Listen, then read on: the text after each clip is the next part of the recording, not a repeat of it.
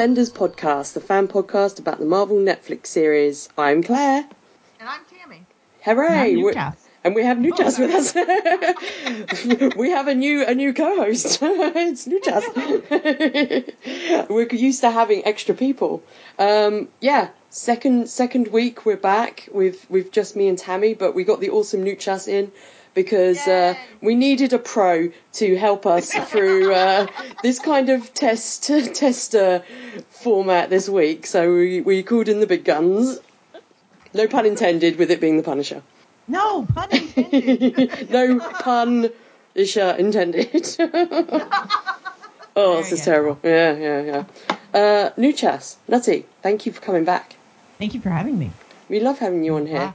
And you're watching week by week, aren't you? Or sort of two Um, two episodes well, by 2 I'm episodes. One episode ahead of you guys Ah. because uh, I think your format of doing two episodes at a time, by the way, works really well. Oh, cool. Because episode two and three really work together Yeah, yeah. and um, created uh, some good momentum that my husband and I were like, well, now we got to watch the next episode. and we're allowed to. Yeah, and we're allowed.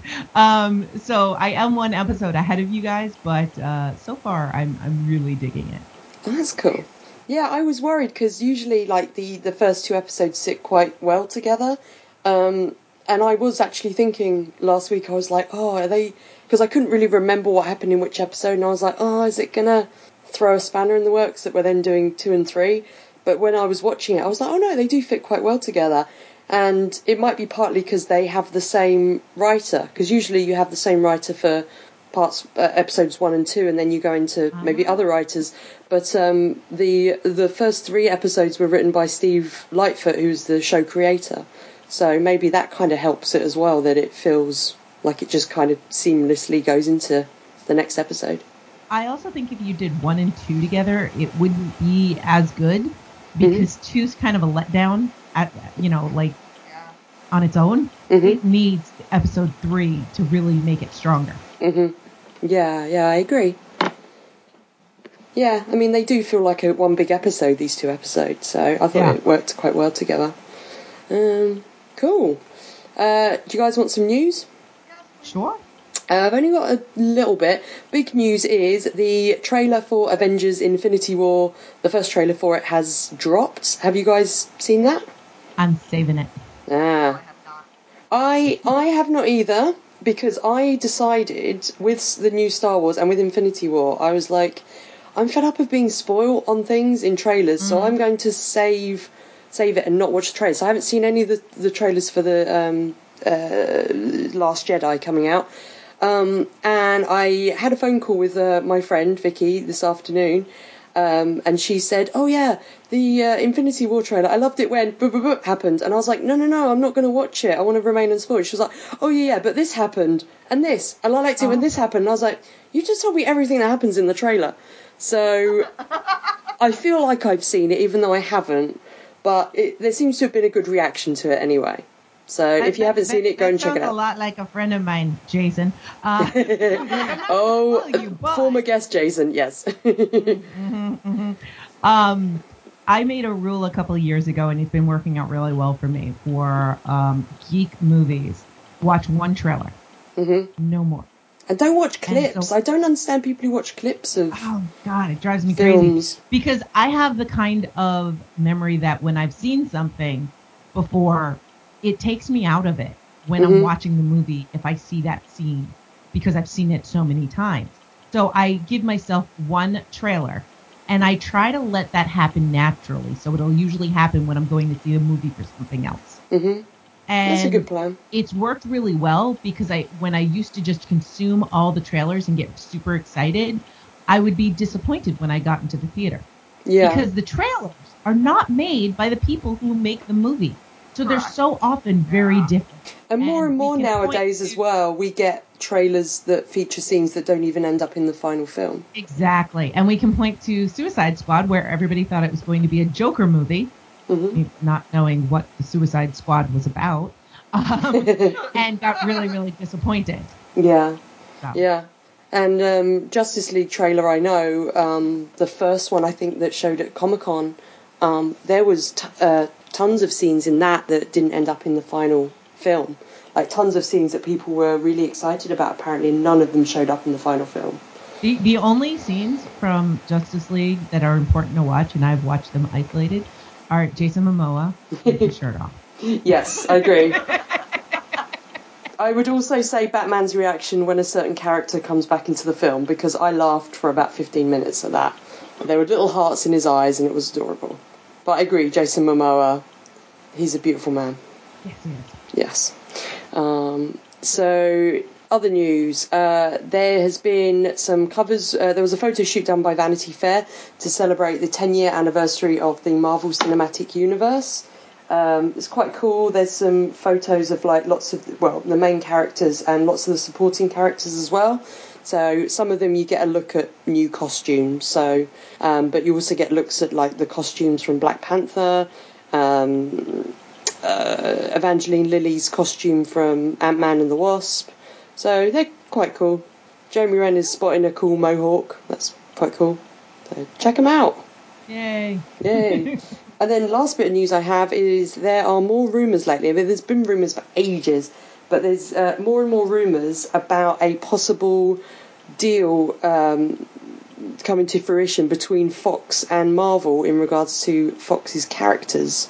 So if that did happen, that would mean we might see characters like the X Men or Deadpool show up in the Marvel universe.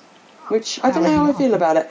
I would love Deadpool to show up. X Men, Yeah. I, I don't really want them to show up in the MCU because I feel like they're their own universe.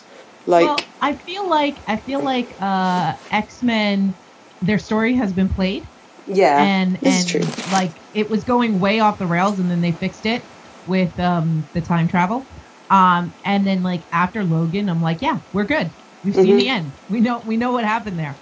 Um, but I could, you know, like with Deadpool, a couple of stray characters coming out of uh, you know X Mansion is is totally cool. Yeah, And Yeah. speaking of Deadpool, the Bob Ross uh, spot is Yeah. it's that's amazing. One thing I like about Deadpool trailers is um, it's not so much about what's in the movie; it's all this extra stuff that they filmed. Their marketing is amazing for Yeah. Deadpool. Yeah. Um, I have uh, I work in an art shop and um, we have three art shops and one of my other art shops, our head office one, sells the Bob Ross paints and we have a TV in that shop and I convinced my, my boss to play the Deadpool trailer because I was like, it's got Bob Ross in it, you should play it. It will be in silent, there won't be any bad language. So he's played it in the store. That's awesome. Yeah. um, we our shop isn't big enough to stock the Bob Ross paints, um, which makes me sad. Um, so I said instead I'm going to buy a little Funko Pop of Bob Ross and put it on the tills as like the pa- the patron saint of our store, like our father Bob Ross. Be Uh, yeah, yeah. Uh, so that's the news for this week. So only sort of little bits and pieces.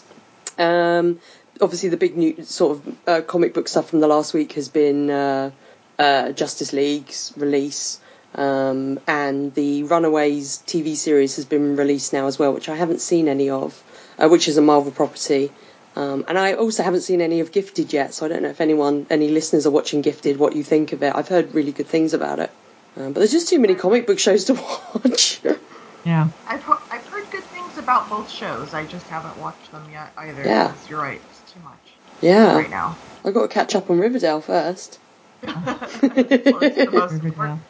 Hey, that's a comic book show. exactly. It's the most important one.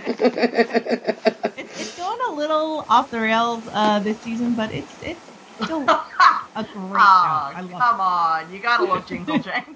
it. Uh, Jingle Jangle is like the best name for a drug. I love yeah. I'm waiting for So them to introduce Sabrina the Teenage Witch into Riverdale. Oh It'd be God. amazing. it. So good. yeah, in the same universe. Um, so, okay. So, this week we are covering episodes 2 and 3 of season 1 of The Punisher. Episode 2 is Two Dead Men. Uh, Two Dead Men was written by Steve Lightfoot, show creator, and directed by Tom Shankland, who directed the first episode as well. And episode 3 is called Kandahar and was written by Steve Lightfoot and directed by Andy Goddard. Uh, episode 2, the synopsis is A mysterious phone call forces Frank's hand, Meanwhile, Madani goes digging for suspects and Curtis delivers a message. And episode 3 is Frank skips the subtlety while interrogating Micro. Brutal memories of top secret missions shed light on Frank's past. So, we had discussed last week that we were going to kind of go through it in terms of characters, and I made a list of sort of the characters that pop up. Basically, any character that has like their own scene, uh, maybe we should touch on, um, or are an important part of another scene. So the characters I have are Frank, Micro, Madani, Curtis, Karen, Billy, and Lewis. Uh, should we start with Frank? Yeah. So, pretty much with like these episodes, I mean, episode two, pretty much the, the two episodes, like Nutty was saying, is, is they go in quite well together because it's all really a cat and mouse game between Frank and Micro. Yeah. And I, I love, there were a couple of things that were happening in, um, especially in episode 2 Mhm. that you knew they were coming. Oh, okay. Still good. Like which know? ones? Well, like when he, he's in the trunk. Oh like, yeah. you know, Frank's got to be in the trunk there. And then he comes out, and you're like, yeah. And it's not like, a, oh, I saw that coming. It's like, yeah, that's what should happen. And then when uh, uh, when he's interrogating um, the guy from uh, Red Dawn, uh, when he's interrogating him, and he gets the gun, and it right then I'm like, oh, oh, that's a good interrogation technique, Frank. and, and my husband's like, "What?" I'm like, "Yeah, no, he did that on purpose because torture doesn't work. yes, Bad exa- guys love to monologue. exactly. Nutty, what you're saying is you're going to get a shirt that says "What would Frank do?" And you're basically going to think like that in all situations. Be like, "Well, what would Frank do? He'd do this." No, so." no, no, not in reality. In, in fiction, as I said in my email last week, in fiction it's fun, Yeah. but in reality, no, it's frightening. It is good because, like, when he does that bit with Wolf, he does just basically Yeah. get Wolf to monologue. It's like, yes, this is my evil plan. This is totally what we did. And then Frank's like, well, thank you. Now I, you don't need to be alive. Goodbye. I love the whole thing about how uh, Wolf is explaining to him that torture doesn't work. hmm and and he knows because he's tried it and it just it doesn't work you don't get accurate information from torture Yeah. and i just the 24 era drove me up the freaking wall because it was something that was being debated in politics at the same time and every week people were watching Jack Bauer torture a suspect and getting the information to save the day. And it drove me up the wall because i'm like you'll say anything. Hmm To get out of And- that and- situation. yeah. And and so it drove me up the wall. So i love seeing this realistic yeah it doesn't work.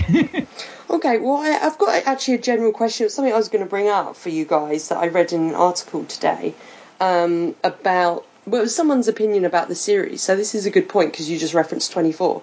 I read a comment um, of someone saying they they really like this show. They couldn't decide if they liked this show more than Daredevil, which seems to be their favourite show, but that this um, didn't feel like a comic book show at all. It felt like Jack Bauer in a skull vest. I mean, we don't see the skull vest yet, but from these first three episodes, um, we, I mean, we really don't get many comic book mentions in terms of if you didn't know it was a comic book, but like tying it into the rest of the Marvel Cinematic Universe. We even don't get a mention of the incident, which they've done in all the other shows. We actually get a mention of 9 11, which when I heard that, I nearly fell off my chair. Um, because they, they haven't mentioned it in the others. They've seemed to, you know, Yeah. obviously it is a thing that's happened in um, the Marvel Cinematic Universe, but they tend to reference the incident more, you know, like, oh yeah, remember when aliens flew out of a portal in the sky and attacked the city? Um, so it kind of was surprising to me that they used 9/11 instead of the incident. Like, what what do you what are your guys' thoughts on that so far? Like a few episodes in, because it definitely has a different feel to the rest of the shows. Yeah, I, I think that I'm gonna say reality loosely, um, but this is more grounded in reality than the other shows are. Yeah. Like, there's not. I think it would be. It would feel weird for them to mention things like the incident. I think because that's not Frank's reality. His reality has been going to war, being part of something that he didn't know at the time, but was you know, dirty, hmm you know, military tactics that he thought were set down by the government saying, here's what you guys are supposed to be doing, not knowing that none of this was sanctioned. And so I don't think he cares much about things like what's the daredevil doing? What- you know, who's this rich guy with an iron fist? Like nobody, he doesn't care. Yeah. Yeah. Um, because that's not his world. So I think it would be strange for it to be brought up in the show. Although he did, he did shoot ninjas in Daredevil season two. Yeah, I think So- that was just Yeah. 'cause he had to. It wasn't because he was going Yeah. after ninjas. yeah, Even in the comics, uh, the Punisher is the anti-comic. yeah, It's it's not about tights. It's not about superpowers. It's about a guy who's pissed off and is taking it into his own hands. I mean, it is. Uh, I described the trailer for Punisher, by the way, as white guy porn, right down to the Metallica song. And yeah. it really is. and that's what the Punisher has always been. Um, and when you view it in that lens, okay, this is this is that fantasy of when you know it's the falling down thing without. I was thinking falling down. Yeah, exactly. Yeah, it's it's just like that. Um, and it's uh, you know that his rules are basically I only go after bad guys, and everybody I kill deserves it, Mhm. and I don't care about collateral damage. Yeah. Um, but I don't think that it's 24 revamped because 24 to me was so steeped in like political propaganda. I couldn't watch Mhm. it. I hated. I hated Mhm. 24. Um, because it was just so ooh rah, we're Americans and uh, Jackie Come B can do no wrong but he's constantly doing wrong. I, I didn't watch 24. I, I was just gonna be like, yay, America. I Yeah, saw yeah. 12 I episodes of 24. Uh, I, I saw 12 episodes of season one, and I was, it was, it was all right. I mean, I, I barely remember anything about it, but I, I remember thinking I, I didn't understand how they were going to stretch it to 24 hours because I felt like the story had kind of should be called 12 instead of 24 because it sort of felt like it had almost wrapped up, and I was like, I've got no interest in watching another 12 episodes of this for this season.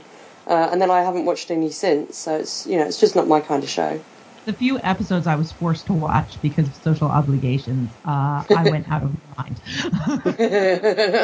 um, because I couldn't separate what was going on in reality and what was being presented in the show Yeah. and how that was shaping the minds of voters. Yeah, and well, they kind of touch on stuff like that in this this show with um, some of the other characters, which we'll sort of get in- into a bit uh, later with Curtis and his his group. Um, but what do you guys think about like Frank's tactics to uh, with Micro in this uh, in these episodes? I love it. Yeah. I, I, I go ahead. I was gonna say I think Frank is is doing what what he does best. Like he he knows how um, he knows how to torture people in the correct way. That sounds really bad, but like, but he he thinks he knows what's gonna work with everybody, and he Yeah. knows people. Yeah, And it's not necessarily about just hurting people; it's about getting to them so he gets the information he needs. Um, and watching him just not listen to Micro the entire time and just waiting for information like that that's him. yeah, and And waiting I love- for a reason to kill him. he's very methodical because like with this whole Micro Yeah. situation comes up, he kind of is like, right, well, someone must have talked.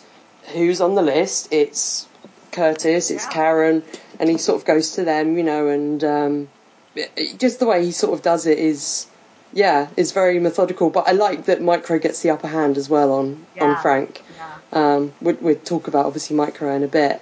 We get a few more sort of flashbacks of um, Before we get there, I just Sure. wanted to point out about between Frank and Micro.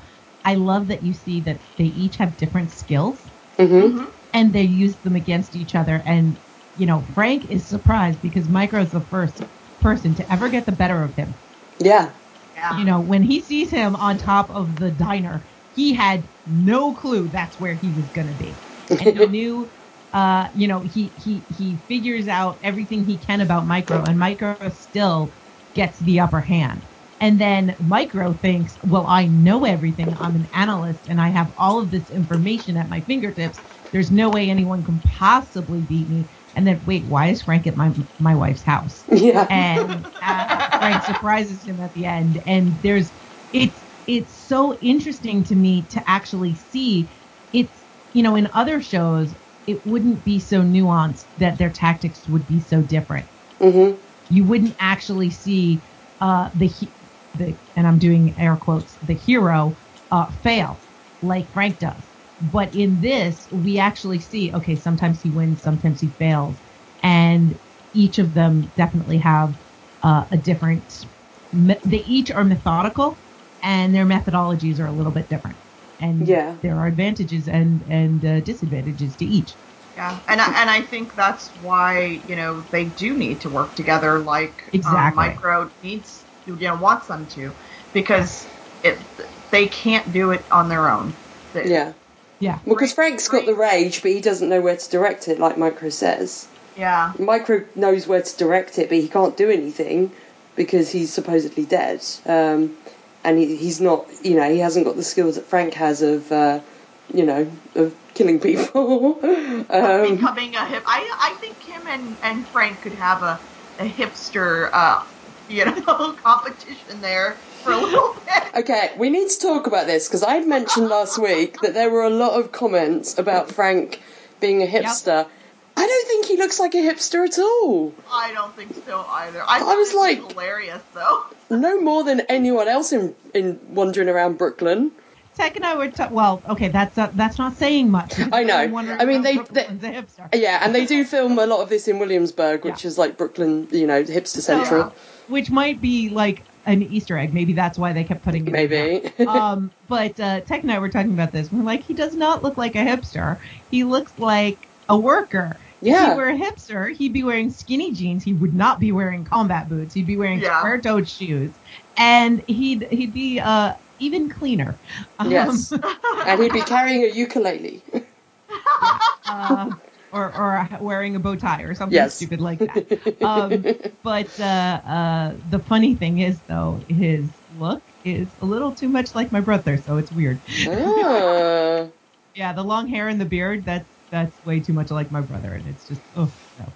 Yeah, I think Dan was just upset because he goes, I think he's too old to be a hipster. And that's just because Dan thinks he's too old to be a hipster. Aww. hey, Dan was wearing a bow tie the other day. That means he's a hipster. When he wore he wore Uh, for no, Dapper not- Day at Disney. Hipsters, hipsters wear bow ties, but not all who wear bow ties are hipsters. Larry King is not a hipster.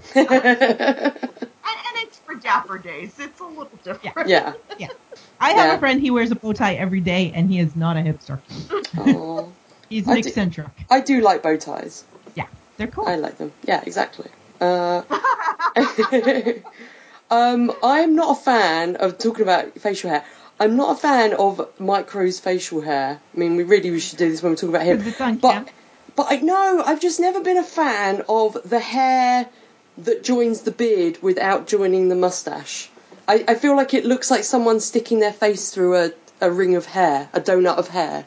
Do you know what I mean? I'm just not a fan of that look. I just wish his mustache joined up to his beard. I, I'm I'm looking I- up the I- picture now because I'm not. I, I didn't notice it, and now I'm like completely grossed out. I don't I've, even know what you're talking about. I've seen all 13 oh 13 yeah, yeah, because episodes. he's one of these guys that it doesn't grow all the way. yeah. Yeah, and that's part of the reason that it looks so unkempt because he's also got like this full-on neck beard going on. Yeah. Ah, And it's, ugh, Yeah. no. I'm not a fan of neck beards. Even David Tennant can't rock a neck beard, and I love my David Tennant. But if Neck you look at I'm not a pictures of the actor, Oh, not yeah. as micro, where he's cleaned up, his mustache still doesn't meet the beard, but it looks much better because it's cleaned up and it, there's a nice line. Oh yeah, and he's meant to look Yeah. sort of all unkempt, and I like that he's got the kind of crazy-ish hair in this and stuff. Yeah. And he's just wandering around in his uh, dressing gown. Uh, we shouldn't be talking about micro anyway. I wanted to ask what you thought about the scene at the very start of uh, episode two with um, Frank and the kids on the boat, and they go past the Statue of Liberty, and then uh, Frank Jr. says something, and then Frank kind of snaps at him and then hugs him. Yep. But it kind of leads in with this whole thing of that Frank sort of says his kids would look at him funny because it was like he was a different person and you know, and like it, it leads into his and Billy's talk in episode three, where you know Billy's like, "I'll get out before, you know, you need to get out of this," um, you know, and Curtis even says that Frank or Billy says, "I think Frank was different even before the murder of his family." Yeah. So it's like, would he have become the Punisher, a Punisher type figure, even if the family wasn't killed? Like, like what do you guys I think? I don't think he would have been the Punisher if his family wasn't killed, but he definitely would still have problems. hmm And it feels very real to me. And um, it's re- it's really funny that not in a haha good way, in a weird bad way, uh, that that came up because my husband and I were watching it, and he's like, "How many?" He said "ghoulies," but how many people have you killed? And um, every now and then, my husband gets a question like that from somebody, and it's like, Mhm. y- you're missing the point, okay? you never ask somebody who's been overseas that. It's, you're you're so missing the point, hmm and it it that's really like one of the worst things that you can ask. Um, because whether they have or haven't or whatever, like even when you're a support trade, you're supporting that, and people don't join the service to kill people. They do it because they want to protect. And killing, unfortunately, is a side effect of that. And it's the hardest thing that people have to deal with. And if you're, I guess, if you're keeping track of numbers and boasting about them, Yeah. then there's, Yeah, there's major issues going on. Yeah. Yeah. Yeah, Yeah. because if, if if you're talking about, oh yeah, I got a kill count of this, and look at my ears that I've collected, um, yeah, you're a serial killer. Uh, but um, it's it's most of the time that's not how people think, and unfortunately, people that haven't experienced it, they think, oh yeah, that's what it's all about. Mm. And uh, so that was very realistic to me, especially his freak out and then his hugging of them, like, no, no, no, I don't want to, I don't want to scare you. No, let's not. It's a. Th- I mean, like in episode three, when they go on like the Kandahar mission, um, we have that like really good, um, uh, really well done shot. You know, when they're in the, he's in the, whatever it is, the compound. I guess I don't know what it is. Um, there's that sort of one take shot where he goes in and. He's he's got the gun, I think, and then there's the explosion, and it's when the music comes in, and then there's the explosion, and then the music goes all muffled because obviously his his um, hearing's gone all funny, and then he kind of goes into that almost like a berserker rage with the knife, and then he's like hitting the guy on the head with like a a rock or something to kill him, but there's like like he's he's there's like proper like berserker madness there, do you know, and it's Yes, like this is before he's the Punisher. So there's something there. Um, Oh, there's definitely That's something there, scary. which is why if you killed anyone's family, they're not going to turn into the Punisher. mhm, But Frank was this perfect storm. mhm. It was he was he was somebody waiting for a trigger like that. Yeah. I think he needed to be triggered for that to happen. But yeah, yeah. Um, so all the gun stuff and the fighting stuff that they do in New York is awesome. Yeah. The stuff that they do in Kandahar sucks. How come? It looks cool, but it's completely wrong. Mhm. And so much of their military stuff and their rank stuff and the way that people talk to each other back and forth is like very unbelievable. And I have to wonder if they have different crews for the New York filming and the can. Now the crews, I'm pretty sure, and I don't know, but I'm pretty sure the New York crews are the people that were doing Daredevil and Jessica Jones that brought us such awesome stuff. And uh, as as was mentioned before, uh, Luke Cage did not have those crews, which is why it was a little off. Mhm. Um, I that's the second crew that did Kandahar, which I don't know if it is a different crew, but it just feels like it. Mhm. So off. It's just it's and they added blood afterwards with CG. I can it.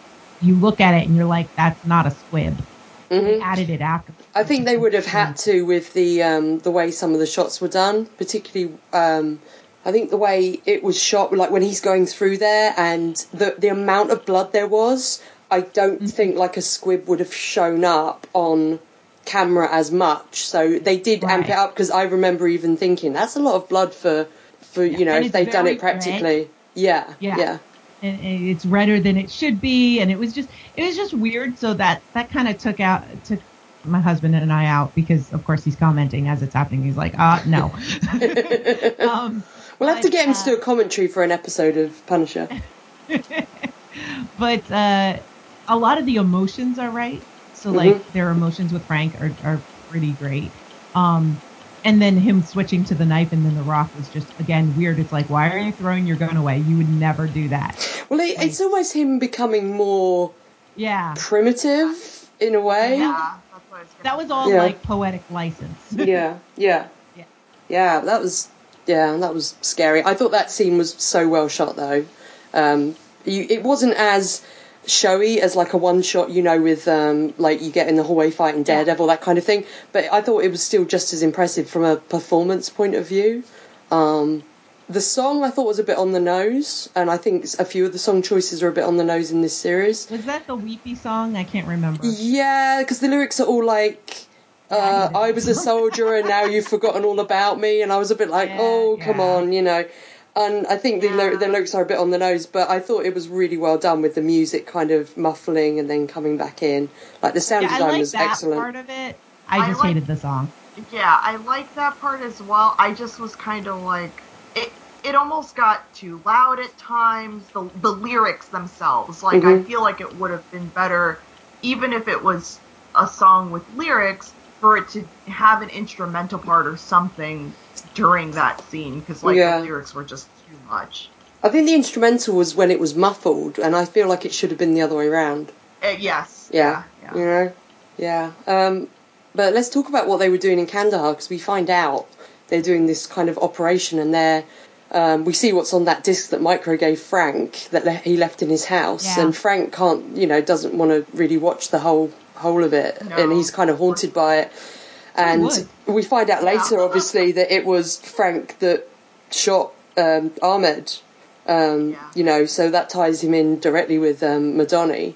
Um, but yeah, it's it's awful. It's it's so horrible. It's like there's there's some scenes in this that are so hard to watch, and that one where they're torturing this guy, I I I found it really uncomfortable to watch. Um, and particularly when you've got like a character like um, uh, Gunner, who I love. Uh, I love Gunner. like questioning what sort of what's happening already, and but oh, it's it's I just found it hard to watch. I don't know what you guys think. Yeah, yeah, it, it's definitely hard to watch, and um, I guess uh, quite a bit of it is based on evidence of things like that actually happening, hmm um, which is you know bad, uh, very bad. Like I mean, I I don't mean to sound flippant. It's like No, actually no. really really horrible. Yeah. And when they bring up the whole American Taliban thing, I mean, yeah, that's an actual phrase that has been Yeah. used, and that's wrong. That's not what we're supposed to be doing Yeah. and uh, people accountable for things like that.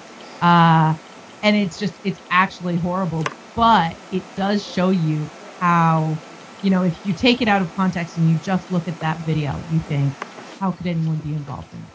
hmm And as we see the other clips, you see Frank being put in positions that he knows he shouldn't be doing Yeah. and yet they have to anyway, you know, and that it it it becomes an escalation thing. hmm Um, but at the same time, and, and and you know, as Billy said, he got out in time, but not everyone has that choice, you know. Yeah. You don't get to just say, okay, I'm quitting the army now. No. Yeah. Okay. have Bye. or, or the Marines or whatever it is, uh, you you you have to finish your tour. And a lot of times, what uh, some people don't realize is that a lot of times people had to stay after their contract was done. Mhm. Because if you were part of a unit and your contract was done, the unit couldn't go without you. So you'd have Really? to serve up two years after your contract. Yeah. Oh. So you don't have to. This is in the states, not in Yeah. Canada, but Yeah. uh, you don't have a choice. You have to uh, continue serving. So this, yeah, you got to get out before it's too late. Well, hopefully you're lucky enough to know when that is. Well, I mean, Frank, they they have the mention where he says like 29 days or something. Yeah. Um. Yeah. So yeah, Frank knows it's 29, 29 days. days till he goes home, not till he's out of the military. Oh, okay, I see. Yeah, until he goes home. Um. Billy is is talking about leaving. Yeah. Yeah. Billy gets out, out. Yeah. Yep. Um. He doesn't want to mess up his pretty face.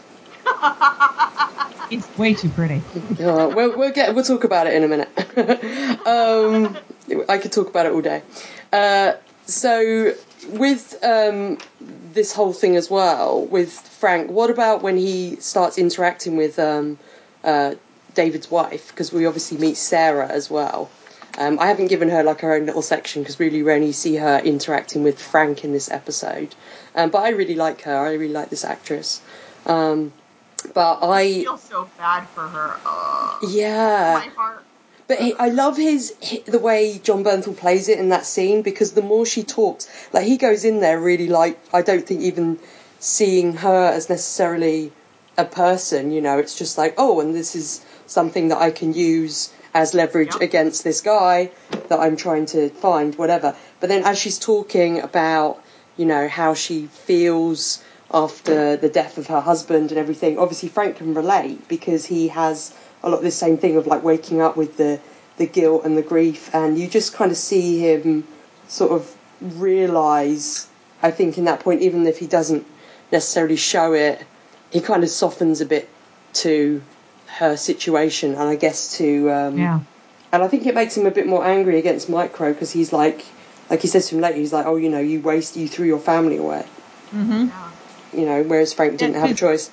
Yeah. Frank Frank lost his family, and Micro pulled himself away from his family. Mm-hmm.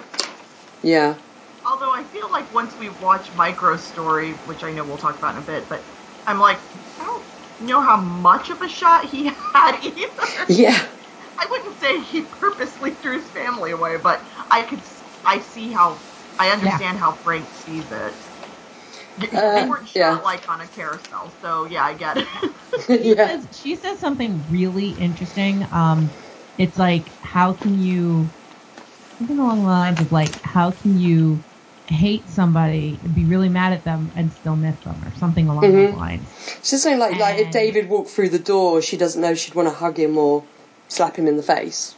Yeah, exactly. Yeah. And it's just it's that those are those conflicting emotions and you know, there are it happens often, you know, when you lose somebody, you can be very angry at them for dying. oh Mhm. yeah. And and that's a very real thing. And she's dealing with the fact that yes, he's gone and I have to deal with all of this by myself every day. I have to deal with my very annoying son because that boy really annoys me. And and and Claire, that's Yeah. just a typical kid. I know. This is why I don't have children. yeah, yeah. yeah. Um, Uh. one of the last things I wanted to mention, sort of about Frank's storyline, is um, I was so happy that we got to see the awesome Clancy Brown again Yeah. because Yes. I didn't think we'd ever see him again after Daredevil season two, but he's back in it. Oh, I love him so much. I'm he's real, so great. I'm actually really impressed that we're getting Clancy in this. I think that that is that was really well done on their part. I Yeah. think if they showed us a bunch of flashbacks to Kandahar and he wasn't there, yeah, it would be, be like- weird. it would be disconnecting because it would feel like two different stories. And that's what I was afraid was going to happen. Yeah, Because it's like, okay, we got his backstory in Daredevil. What else are they going to show us? Oh, they're just going to peel more off. Like th- what they're doing is they're peeling more off the onion. I was afraid we were going to get a whole other story that Frank was involved in. Mhm. Not that it's the same thing, just going deeper into the same issue. it definitely feels like it's the same story with him Yeah. from Daredevil, which I really like. Yeah. Um, uh, also, I have to say, in, in regards to Clancy Brown, because I have quite a dark sense of humour, I did laugh when, um, you know, Clancy Brown's like, you know, they're, they're um, talking to Frank and Billy, and they're saying, you know, we have to do this operation or whatever, and we have to do this, and, rah, rah, rah, and this is the way it's going to be done, and just go and do it, blah, blah, blah. And then it, like, cuts, and this Clancy Brown lying on the ground without an arm, just like, ah! Yeah. And then he kind of says to Frank, he's like, oh, you know, you reap what you sow. It just made me laugh. I was like, yeah. that was another thing like i don't i don't think that his position in the military would have been on that raid he would have been like calling the shots from uh radio. yeah, but yeah. that's okay Yeah, We'll- I thought we'll- that was we'll move really past weird. I, I mean, as someone who doesn't know as much about the military, I thought that was really weird as well. I was like, Okay, why is he good. there? Yeah, I Yeah. just was like, why is he there? That just seems like. Yeah, I would have thought he'd be back in the tent with Agent Orange. Yeah. Yeah. yeah we we we all thought Like we've all heard that war is old men sending young men to fight. You know. Yeah. it's- and that's uh, yeah, that's basically. Maybe Schoonover's like, I'm not old, I'm still young. Let me out there. You don't get to decide that at that right. You know? it's like when you watch Star Trek and the captain's always on the away mission with all the senior staff, and you're like, what? Why would you do that? That is the stupidest thing ever. yeah, send Wil Wheaton down there. Yeah, because if everyone, yeah, exactly, send Wil Wheaton. Uh, if everybody dies on that mission, suddenly you have no senior staff and you have nobody with experience. Um, yeah, There's just the janitor left. The janitor of the Enterprise. exactly. Oh dear. uh, well, let's, Uh, lower let's deck, you're now in charge. Uh, look, I just have a couple like last minute Yeah, yeah, random random things on Frank that uh, I had written down. So, so he's a terrible homeless person. Yes. Homeless person. He does a terrible job there. Um, that was one awkward ass hug, and I know this gets into Karen, but like that hug with him and Karen, I felt was so awkward. Um, I have issues with that scene that we'll get into. yeah. I the scene with Wolf where he, you know, only had the one bullet and the gun, and that's why he let Wolf like take the gun and everything. Mhm. I was just like, well, of course, because Frank doesn't need no fucking gun. Like he he will take whatever is near him and kill somebody Yeah. Frank He has the knows how to D&D trait people. improvised weapon. exactly. um, when he's w- when he's with Micro and he's opening that can with his knife, I was like, "How's he doing that? I have really shitty knives. Knife Yeah. break if I tried to do that." Uh, and he's then he's sticking that knife in his mouth with the beans on it, like the world's sharpest knife. I was like, first of all, cold baked beans. Ew. Secondly, Um, don't stick that knife in your mouth. Well, Micro Yeah. does tell him that's how you get botulism. Yeah, true. You're not supposed to eat out of the can, and you're supposed to cook it. But yeah, also yeah. not in that gross uh, place that they're in. yeah. But and yes, the last- there are knives that can do that, and I- like they actually I- have it built in, but it doesn't look like that. Um, Yeah, and it uh, looked like a knife, and I'm like, my knife's not. but uh, uh, the the eating straight out of the can, like I know a lot of guys that. Oh, that. yeah. I just think baked beans are disgusting to begin with. Me too. So cold baked beans makes me want to vomit. yeah. Yeah, Um, and then I just I love how excited he was that his wife got him tickets. So, Oh, I like, know. I, And- I like seeing that Frank. That that Yeah. was just this like, fun little moment that we don't see ever from him. So I thought that So- was great. When he said, "I love my wife, I love my wife, I love my wife," what did everyone think was in the card? Um, I don't know. I thought Yeah. it was a photo or something of her. Yeah. I was, Um, I was thinking that I'm like, did she send him a racy photo? Like Mm. she does know people check the mail, right? I, I will tell you what that moment made me think of, and, and Tammy, you will you will get this. Um, me and Tammy also, uh, often joke about the movie Monkey Shines because at the start of it you have the main actor and he's running along and he's got rocks in his backpack and he's jogging along and oh he loves life so much and he loves running and look how much he loves enjoying using his legs and oh he's doing he's doing naked yoga. Look look how much he loves enjoy like he loves using his body. He loves using those legs. And then you know something's going to happen and then he gets hit by a car and he becomes a quadriplegic.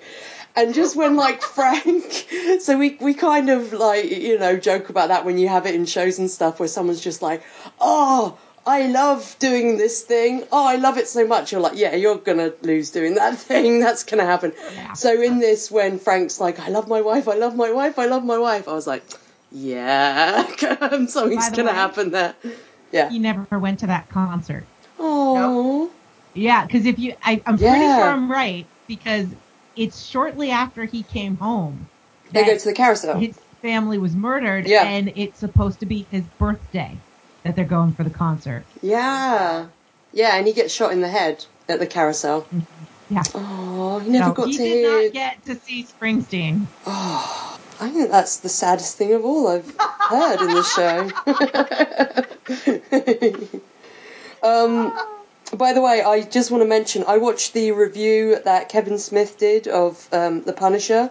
Um, I watched a bit of it, and uh, he was talking with a friend of his, and he said that he could only a, a friend of his, I don't know his name, said he could only watch so many episodes because it's really good and they love the show, but it's sh- just so sad because you're just watching the show week after week and it's these two guys that have like lost their families and you're like, well, I feel sad, you know. So um, yeah, and like uh, sort of marathoning this show was, I think, the hardest work. It was it was a bit emotionally draining, even though it's great. That. Yeah, yeah. Um, so let's move on to Micro. Uh, is this what did you guys think of Micro? Because he, I knew the actor that was going to be playing him, but I had no idea how they'd sort of play him in in the show, and I was kind of surprised. I thought he'd be much more twitchy and nerdy. I don't know. Um, But I like he's actually he's really on the ball. He's really capable. Um, I really like the relationship they build very quickly between him and Frank. Uh, I really like the actor, um, and uh, I'm glad we got his backstory very quickly and early on hmm because you know sometimes like in these Marvel series we don't get backstory until like episode four or five, and by then I'm just kind of like, why are I don't I don't care anymore about their Or, backstory. or like like Kyle, we only get his backstory just before he's killed, in that he likes Exactly. vanilla ice cream. exactly the saddest backstory of them all. Um, but yeah, and I, so I was endeared to him. I, I felt for him. I felt bad for him. I felt bad for his family. He really was just trying to do the right thing, and it got him, you know, for the most part, killed. You know. Mm, Um, I, God, I feel so bad for his wife. I just, yeah. I uh I don't know the actor before this, hmm so I was like, okay, so knock off T.J. Miller. But I am very impressed with him, and I prefer him over T.J. Miller for this role. I I think he has a little more depth, uh, and uh, I'm I'm definitely enjoying him. He, it's difficult, I think, to face act when you're covered in your face is covered in hair, and yet he does a lot of really good face acting. Like it, it's so much in his eyes that you can feel the emotions he's trying to portray. Like when Frank is in his wife's house and they're close up on his eyes, hmm like there's so much I, i'm a big fan of face acting i don't know how people do it but when they do it it's it's amazing and he had a lot of that going on and it that was really compelling for me hmm Yeah, I think he's he's really good. He's he's not at all who I would have imagined for this role. I'm just looking what he's mainly known for. He was in he's in Girls, I think, quite a lot, which I've I've never seen. Um, never he's seen known for yeah. that. Um, he was in Person of Interest. Um, he's been in sort of a lot of bits and pieces. I'm just seeing if there's anything really big. He was in a show called Damages, which again I've ne- not seen. Um, he was in things I haven't seen. yeah, he was in John Adams, the uh, miniseries. He played John Quincy Adams. Um, Law and Order. Everyone's been in Law and Order though. Um, uh, he was. Oh, he was in the Royal Tenenbaums. That's cool. Yeah when Yeah. i saw Spamalot on broadway Mhm. uh there was i was going through the playbill and there was one of the descriptions and it was has the distinction of the only one in this cast or probably any broadway cast to have not appeared on law and order Amazing. Yeah. it's true. Yeah, I think um, I think that they I agree with face acting because I, I think Jon Bernthal like really is just amazing without saying anything at all. hmm Yeah. And the fact that they found someone who can kind of step up and and work with that and kind of go toe to toe with that is pretty Mhm. incredible. Yeah. Uh, he's also a native New Yorker, so that's cool. I just saw on his profile.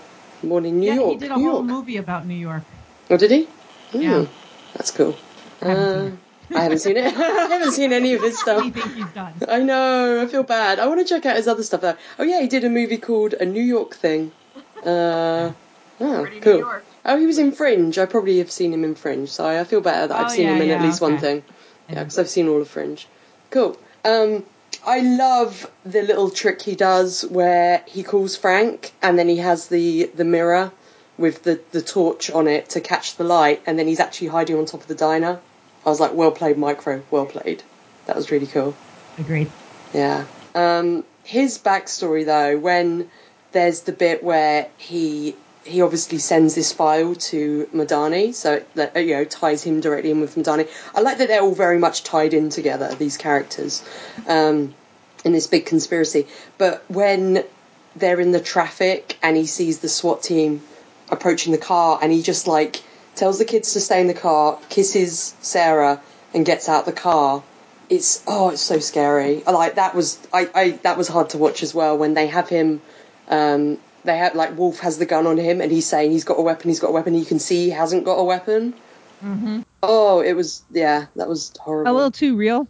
Yeah, I mean, yeah. Well, I mean, I live in Britain. It wasn't a little too real for me, but in some other stuff I obviously see in the news, it was yeah, a little too real. Yeah. Yeah, and and Sarah sees him get shot as well, which is is awful. Yeah. But then I'm surprised that they didn't have like she never identified a body, so I would have thought they would have been able to find his body if he they thought he was shot and you know died in the you know presume they just fish him out the Hudson. I, I wonder about that. I, I I don't know. Like maybe he had a double or something like that. That I don't know. I don't know what they decided because they he had to convince not just his wife that he was dead, but he had to convince the the government. hmm So I don't know. I mean, I know the Hudson has really strong currents and you could very easily die uh, just jumping in, let alone being shot and jumping in. Um, but it just, I'm pretty sure that there, I'm just going to believe that there's more that we didn't see. It was one of the tropes that I don't like in stuff, though. It's like the same thing of people coming back from the dead and having amnesia annoys me. Another trope, because I just think it's so overdone, is someone gets shot. Oh, it's pinged off the Bible slash phone slash Yeah. whatever in their pocket. I'm a bit like, come on, Their wedding ring. their wedding ring. I like that at least they gave him an injury. You know, he had like the the mark where the bullet would have. gone Yeah, in. I did like Yeah. that. slightly penetrated. Um, but it just it does wind me up because it's a bit like okay, you know, um, it just happens to have hit that. But I guess you know it's. I mean, if they're shooting for the heart to kill and you've got the pocket over your heart, I guess it makes sense. Yeah. It, Yeah, I don't know. it's a trope and and and whatever i i actually like the that the cell phone saved his life but um i don't know i have a hard time believing like well i guess it's a blackberry so it's got a little more metal in it but uh uh, I, I I could believe it if it was a Nokia. Maybe it's one of the really old cell phones that's like the size of a brick, and that's why it Yeah. stops the bullet because it's so big. But I, I imagine he would have like a very up to date uh, uh, cell phone. I like the fact that he's following Frank on CCTV using his his gait. Was it like Yeah. Yes, gait Yeah. tracking? I didn't even know I that. thought that was thing. awesome. Yeah. Well, I know that they have like facial recognition, which everybody uses way too much because there's not that much that like people are like, oh, facial recognition. Okay, we've all seen Facebook try to tag you as somebody else, right? Yeah. Um, there's only so much facial recognition can do. Uh, and I do know that, like for instance, when they were trying to confirm, uh, when when there's like pictures of Saddam Hussein or Kim Jong Un or whatever, uh, when they're trying to confirm whether it's really that person or it's a double, they use their ear because there's something about your ear that you can't. Your ear is yeah. Your ear is um. Your ear print is as uh individual as your fingerprint.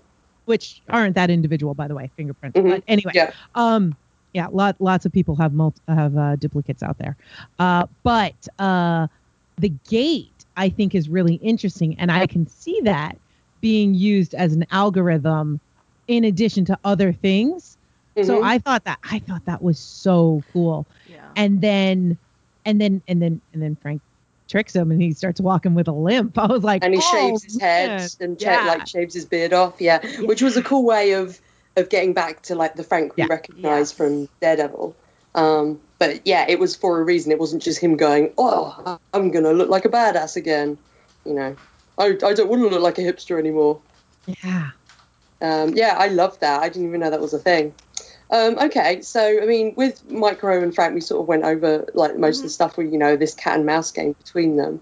Uh, what about Madani? Oh, wait, 'Cause we wait, get hold quite. on. Oh, good. I just want to my last couple things on micro. so I just have like random cool. stuff that has nothing to do with what we've been talking about. So I'm just Oh, that's fine. That's Uh, fine. when he stabs Frank with the with Oh, like yeah. the pencil thing, which is great because he's been it's been Oh. with him the whole time. So it's Keep he that's- forgetting that was in this. Yeah. and he taps the keyboard with it, and I was like, why is he not? I mean, why is he not touching the keyboard? I guess because fingerprints. I don't know, but yeah, you sort of No, but he does touch the keyboard in other ways. But every time he did it, I said, "There's something about that pen. yeah, There's something about that pen. Yeah. Is the pen?" And, and I'm trying to think in my head: Is the pen the actual disabling device, and the keyboard's a a fluke, so that if if uh, Frank watches it enough times, he Yeah. can't actually do it. You know. And I'm just thinking, thinking, thinking, and then he extends the needle, and I'm Yeah. like, yeah. "Oh, that is so cool." I Yeah. loved it, That's- but it it really was like the slowest stabbing ever. Like it, it looked like it went Yeah. in slow motion. But I love, yeah, I just love that that that he had had that the whole time, and he just needed that like one second to yeah. to use it. Um, and also, Do you so- think um, Fra- uh, he should have stood over Frank while Frank was unconscious and gone? The pen is mightier than the sword, Frank Castle. we didn't uh, see all of the He's time not he Sean was there, Connery. so he could have. Um, the other thing is, you know, so he's hid cameras in his wife's house, and for you know a while we didn't know like where the one camera was. They were just looking at something on the wall, and then we see that it's a picture of the the family, and I just wonder. I'm like. Oh, please have the little hidden camera like behind his eyeballs in the picture. so I'm I'm hoping we get a reveal of where exactly that camera is hidden. I can't remember. All right, now we Might can do. move on. Sorry. I would like that. Just makes me think of like it's behind his eyeballs, like a, a, a portrait in a haunted house. You Yeah, know, with the actual yeah, eyes. exactly. Yeah. oh, awesome. Uh, now the question is, did yes. he put that camera in after he supposedly died, or is he Oh, such a paranoid freak that they've I been there the whole time, like while they were that would married? be upsetting. yeah. hmm Mm, Yikes. mm, maybe we'll find out. Maybe. I don't know. I can't remember either. Uh, Madani. Yes. I love her. Yeah. I love her. She's awesome. I like we get a bit of character development, obviously, because we get the death of Wolf in this episode, which I was really surprised at. But it propels her, yeah, up. She's now like the commanding off- officer, agent, a commanding agent, I guess.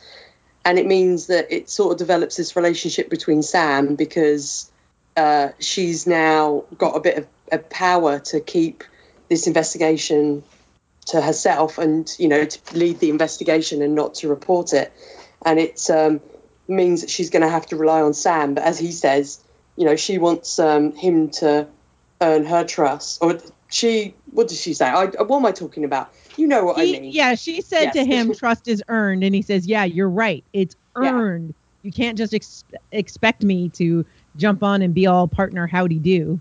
That's it Yeah. you you put it far better than i, I could Matty. i had I the love word Sam. i had the word derp i love sam as well Yeah, yeah sam's great. awesome yeah he's I'm great I'm surprised that Wolf died. Um, Mhm. because I was like, hey, I know that. What's his name? C. Thomas Howell. I just know him from Wolverines. Um, not Wolverines. sorry, Red Dawn. Uh, and the Outsiders and everything else. Uh, but it's like that's that's kind of a big name. Wow. Yeah. All right, that was Yeah. fast. Yeah. And Yeah. I don't remember if you guys mentioned this in the previous episode, but Madani is so hot. yes Yeah. Oh my Uh, god, I don't Punch know yourself. if we we said enough how hot she is. So, so she is always punch welcome. yourself in the face hot, and so is her mother. Um, Yes. in that I've scene where she's in the bar with Billy and she's in that Oh. dress, I was like, oh, she's so beautiful. I know, yeah, I need By her the and way- Misty Knight kicking butt together. It'd be amazing. Yeah. that would be that would be so awesome. And they're like, hey, Colleen, check us out. This is how you are. you don't need to hang around some guy. nope. yeah, exactly. Yeah. It's bringing Um, down your value, actually. yeah, it really is. Your stock is lowering. yeah. Get rid of Beardy Guy and uh, come and hang out with us in our own show with, with Jessica.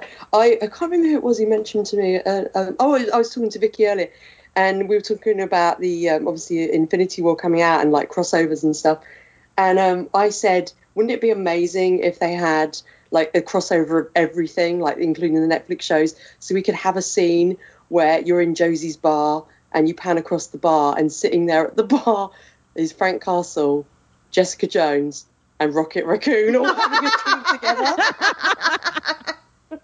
That would be awesome. I would explode of happiness. Sorry, yeah, off off the subject there. Um, I love that she is obviously this person that really she kind of reminds me of Misty actually because it's this very you know she likes working alone type thing and um, she's quite stubborn and she's a bit of a lone wolf. Do you know what I mean? Yeah. mhm. Yep. I think that's why I want her and Misty to hang out to be like buddies. You know? I think that'd be awesome together. And they they have trust issues Yeah. because Mhm. people that they worked with were dirty. Yeah, exactly. And then get killed. Yeah. Um, I yeah, I just I I absolutely love her. I think she is amazing. I have always had a crush on her mom every time I see her. Oh yeah, so that helps you. well. too. Um, and I love that she is a character that even when she gets all sexy, like with her date with Billy, it's not, she doesn't change. You know, Mhm. she's still strong. She's still in control of the entire conversation. Like he's trying to needle into her and get his way, and she's like, "No, I'm here for a reason."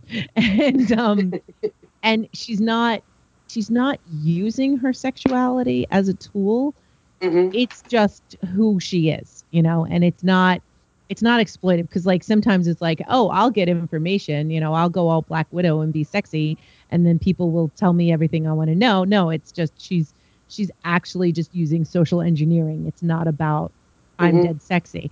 I mean, granted that got her asked out, but at the same time, it's I don't know. It's strong in my opinion. I'm, I'm I think rambling he was on. impressed with her say as well. I think That's Yeah. what I think impressed too. with her. Yeah. Um, his you know, being was- impressed with her made my respect for him go up because when I Mhm. saw him, I'm like, he's way too pretty. He's got to be a bad guy. um, but the fact that he was turned on by her and he was like, oh, well, I'll ask you out anyway. And then we can totally have that chat that your boss is trying for us not to have. yeah, I was like, you know what? I think I kind of like you, dude. that was great as well. Where um, they're having the chat and then Wolf just appears from nowhere and she didn't even know he was there, and he's like, uh, "Stop asking him questions, Yeah. okay?" Like, well, you're not suspicious at all, dude. Yeah, I think um I mean, I do think he's too pretty. I do still think he's a bad guy. We're not talk- We're not talking But about him yet. I will get know. onto his No, but I- but I will. Well, I just don't think we we need to stop talking about his prettiness. To be honest, I, I think it's going to be a That's true. lengthy conversation. Um, but yeah. So, but I did like. I don't feel like she was manipulating him in any way. I think she had an interest in him as well, and at the same time knew that he would also be able to provide her with information. Yeah. Um, exactly. which was great. I the relationship she has. I know I said it last week. I love the relationship she has with her mother. It is such a true, real mother daughter relationship. Yeah. You know, in in so many ways. Um, Also, I'm going to spoil something tiny. Um, How dare in you. regards to this character, uh, she has both her parents. I don't know why, but that really surprised me in the show because I feel like there's a lot of people who are like they've lost a parent and that's what kind of drives them, you know. And Mhm, do you know what I mhm. mean? Like it could be very easy that she lost her dad and her dad did the same job that she does, and that's why she joined up and blah blah blah. But no, her dad pops up later, and I was like, "Oh, her dad's alive! Oh, awesome!" And I don't Oh, know that's why. It was just such a nice surprise in I in love like one of these shows. Yeah, yeah, I really like because it. like it is a Um, Disney show technically, so exactly. well and and look at look at all of the other defenders look at everybody else uh huh. does anybody else have parents Nope. well, te- Yeah. I think Luke does, um, but I don't know where they are. no his dad's Mm-mm. dead Yeah. I don't know. and his is- mom's is- dead Oh yeah, they are dead. yeah Oh yeah, dead, none of them have dead, parents. dead, dead, everyone's Uh, dead well, technically, Matt has a mum. oh yeah yeah You might find out about her. but she's an three. abandonment mother so that's just like She's as good as dead. Yeah. yeah, she, well she's worse because she could have her son in her life but she refuses to take care of him even though he had all this money Yeah, exactly, exactly. Oh, so yeah, Madani, I love her. I, yeah, I love her. She's now found out, obviously, that Wolf had like three million dollars, was it, in all these offshore accounts. So she knows that he's dirty. She doesn't know kind of what it's linked in with. do you guys think that she's going to sort of Uh, start to trust Sam a bit more and develop that relationship? I hope so. Yeah. I, I really don't want Sam to turn around and be a bad guy. I feel like any any character that's like a sidekick in anything called Sam is like an awesome sidekick. Because I Yeah, just think that's of like Samwise Gamgee from Yeah, Lord of the yeah. Rings. But I just feel like it's like it's a it's a good name. Hmm I'm trying to think of like bad Sams and I can't think of any. I can't Yeah. think of a bad Sam. If you're a Sam, I'm probably going to trust you to be my sidekick. Because like the Sams I'm thinking of are like you know Samwise, Sam Beckett, uh, Yeah, you know, yeah. Uh, uh, uh, Mulder's sister Samantha. oh, yeah. She was a great sidekick. No, but she was a good person. You know, none of the clones were actually her, so Yeah, Are there any evil characters called Sam? I don't know. I don't know. I'm gonna have to do some research. um, okay, let's talk about Curtis, and uh, I guess by extension we could talk about Lewis as well because he's in the group. Good, because I think I I don't have. love Curtis. Yeah, he's pretty good. Love, love, love, love, love, love, love, love. I like that he's just chilled out. He is living his life, selling his insurance, doing his support group. He's just a chill dude. He's kind of, you know, at peace with his life. You know, I'm just like, I like him. Oh, I'm so sorry to interrupt. Sam Samwell Tarly. There's another good Sam side. Oh yeah, there you go, Sam Tuck sidekick. I also Yes. love Curtis. Uh, one Yes. thing really pisses me off about Curtis.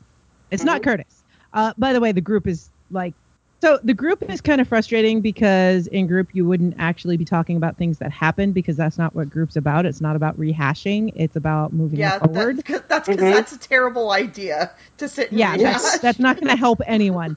Um, but nobody ever gets psychology right on TV. So, Yeah. uh, but all of these military people are leaving the one-legged man to pick up the chairs. Really? really? No, that would not happen. No, just like, even the "Thanks for the one-armed guy would bye." lend a hand. the one he has. That's it. Yeah. I like that there was a woman in the group. Yes.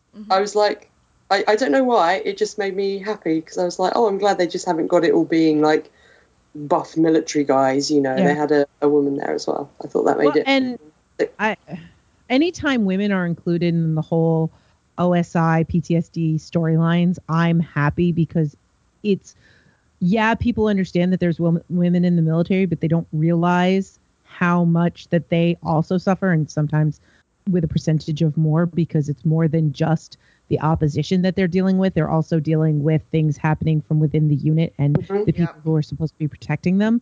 Um, there is a really great episode of the show Longmire that deals with a woman who is really got uh, some bad PTSD that I thought was actually pretty good.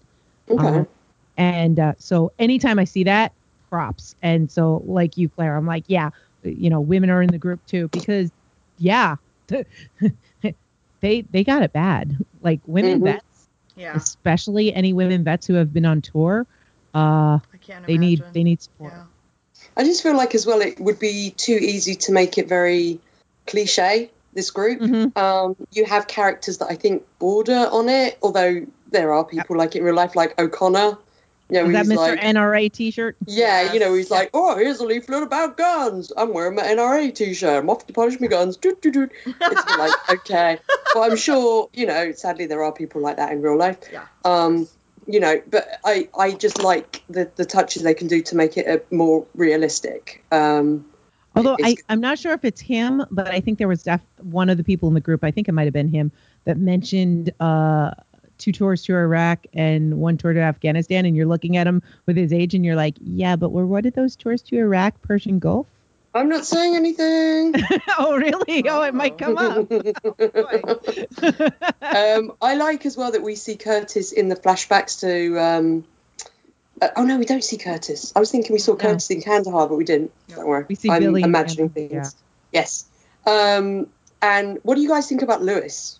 Oh. Because I was surprised Lewis popped back up. I thought Particularly when we get the scene of him at home, I thought, oh, he's just one of the guys in the group. Yeah. Yeah. He reminds me of um the creepy bully from Welcome to the Dollhouse. It's not him. he reminds me of the guy out of Bates Motel, and it's not him either. So he must just be a guy that Oh, looks yeah, like the a lot brother. of Freddie people. Highmore? No, no, the brother. No, Um, no, the brother. Oh, Dylan. Yeah, Dylan. Yeah, Yeah, because I for a second I was like, oh no, no, she said it was Dylan. Okay. yeah. Yeah, he he just like I look at him and I'm like, "Oh, you're you're uh, some creepy white dude." No. yeah. But um but then when we see him at home, I think we're going to we're going to care a little bit about him. his poor dad. yeah. Like when he shoots, like the dad just like grabs him to hug him, like say it's okay, and then he just like runs away, and I'm just like, oh The episodes are blurring for me. Do we see him with the trench in this episode? no, I that's still to come. that's okay. I assume there's Sorry. war things. He comes back. He comes back. Yeah. I once this Yeah. episode happened, I'm like, oh, he's gonna be around for a while, this guy. And then um Yeah. and, and Nutty, I just assume there's gonna be more war shots. So that's Yeah, yeah. I, I mean, this whole every every flashback is like an onion. That Yes. especially Oh, we okay. we it was the motif was set with the dream, like when he would wake up and Mhm. see his wife, and each Mhm. time we'd see it, there'd be a little bit more and a little bit more and a little, and so that's what I'm expecting for all of his flashbacks. That we're just gonna For get Frank's um, flashbacks. yeah, Frank's Yeah, yeah. Okay. because that's just seems to be what's happening. Yeah. Um, I was a Uh, little surprised with Kurt. I didn't. I, I mean, I guess it makes sense, but I didn't realize he would have um, hung out with Billy, and that Billy funds the vets group. Yeah, I Mhm. thought that was interesting. Yeah. Yeah. Yeah, he funds a vets group, but he won't attend it Yep. because he feels guilty. He doesn't want people thinking, you know, oh, this guy, he got out early and was able to make something of his life and they feel resentful of him or something. I mean, and I, I, I can't speak to like vets group, but I would think like, and I- and I know in like other support groups, it's actually really nice to see someone who has had positive experiences. Yeah. You can. Yep. Well, that's why either- Curtis is, you know, Yeah, a exactly. good and it- example. Yeah. Yeah, so I, I feel bad that he doesn't attend this group because I think it would be really helpful for these guys to see. The thing that I thought was interesting is when Billy said, Well, I got out early and it wouldn't be right. And to me, that says, okay, Billy's dealing with stuff that we're not seeing. Yeah, definitely. Because, Mhm. and it's the same thing that Frank said during his trial in Daredevil, too. It was, you can't say that I have PTSD because that would be disrespectful to the people who are actually dealing with PTSD. yeah. hmm And we can all agree Frank's got PTSD or Yeah, OSI or just- whatever you want to call it. A little bit. Yeah. Um, Yeah. But there's so many people who will say, I don't have it as bad as other people, and they feel guilty, hmm Yeah, and and but they're has- still struggling and they don't get help because of that. and, and that that hits on you know, and I'm because I can't necessarily relate to the military portion of this show. Um, I am trying to look at it from other angles, and the things that he's Mhm. saying, uh, and and PTSD in general, that is another form of mental illness. That is something that Yep. dramatic has happened Mhm. to you, and so when I look and him him saying that he can't be part of this group because he feels bad. It's you know that he's other people have it worse. It's like that is the same thing as someone with terrible anxiety. Ter- I know when I have been in some of my more depressed times, um, I I look at it as well. I don't want to say anything because I know other people have it worse. Yep. And, And I've I've done exactly the same thing, Yeah. Tammy, and it's it's uh, I've had it as well with um, uh, experience I've had, I've had in the past, and tried tried to sort of downplay it and gone, well, Yep. other people have had worse experiences, and it's like, yeah, but it's the way it affects you, Yeah. Yeah. You The worst thing you've ever It's all experienced relative. is the worst thing you've ever experienced. Exactly. You Yeah. can't compare your pain to other people's pain. And unfortunately, too many people do or try to tell other people to do that. It's like, well, that's that wasn't that, that big of a deal. No, it was because it was to you that you yeah, felt it. yeah. Yeah. Yeah, and everything will affect you differently. I mean, some people have huge trauma over incidents that other people are like, really? But you experienced much worse. It's like, yeah, but that that didn't affect me. This one Mhm. did. Yeah. Uh, the brain is not logical. No. The brain is weird and Yeah. wonderful. It's very Sometimes random. It can Yes. be wonderful. You're right. sometimes it can Sometimes be a it's pain in my terrible. ass. Well, my my brain gives me my strange, wonderful dreams that I love, um, and that I lucid dream where I have random dreams. Like last night, I dreamt that um, famed British television hypnotist Derren Brown invited me to his house to watch the uh, first episode of season three of Daredevil, but then told me he had to film me watching it, Oh, but I wasn't allowed to make any noise. And I had my nephew with me, who's a toddler, and he wasn't allowed to make any noise. So all the way through the, the episode, I was watching it and then looking at my nephew, going, "You have to be quiet. You have to be really quiet. Derren Brown doesn't want us to make any noise." Um, so I thank my brain for st- stuff like that because it's kind of amusing that that stuff, you know, is in my brain. Um, I'm As I said, it's a weird and wonderful brain. place. that is a And then you don't frightening think your trait. brain for the bad stuff. Yeah, yeah, exactly, exactly. but yeah, so I, I Um, think it's a gr- this show has been a, a really good look. Like a lot of the shows actually that Marvel has put out on Netflix, I think it's been a interesting look at mental health. So. Yes.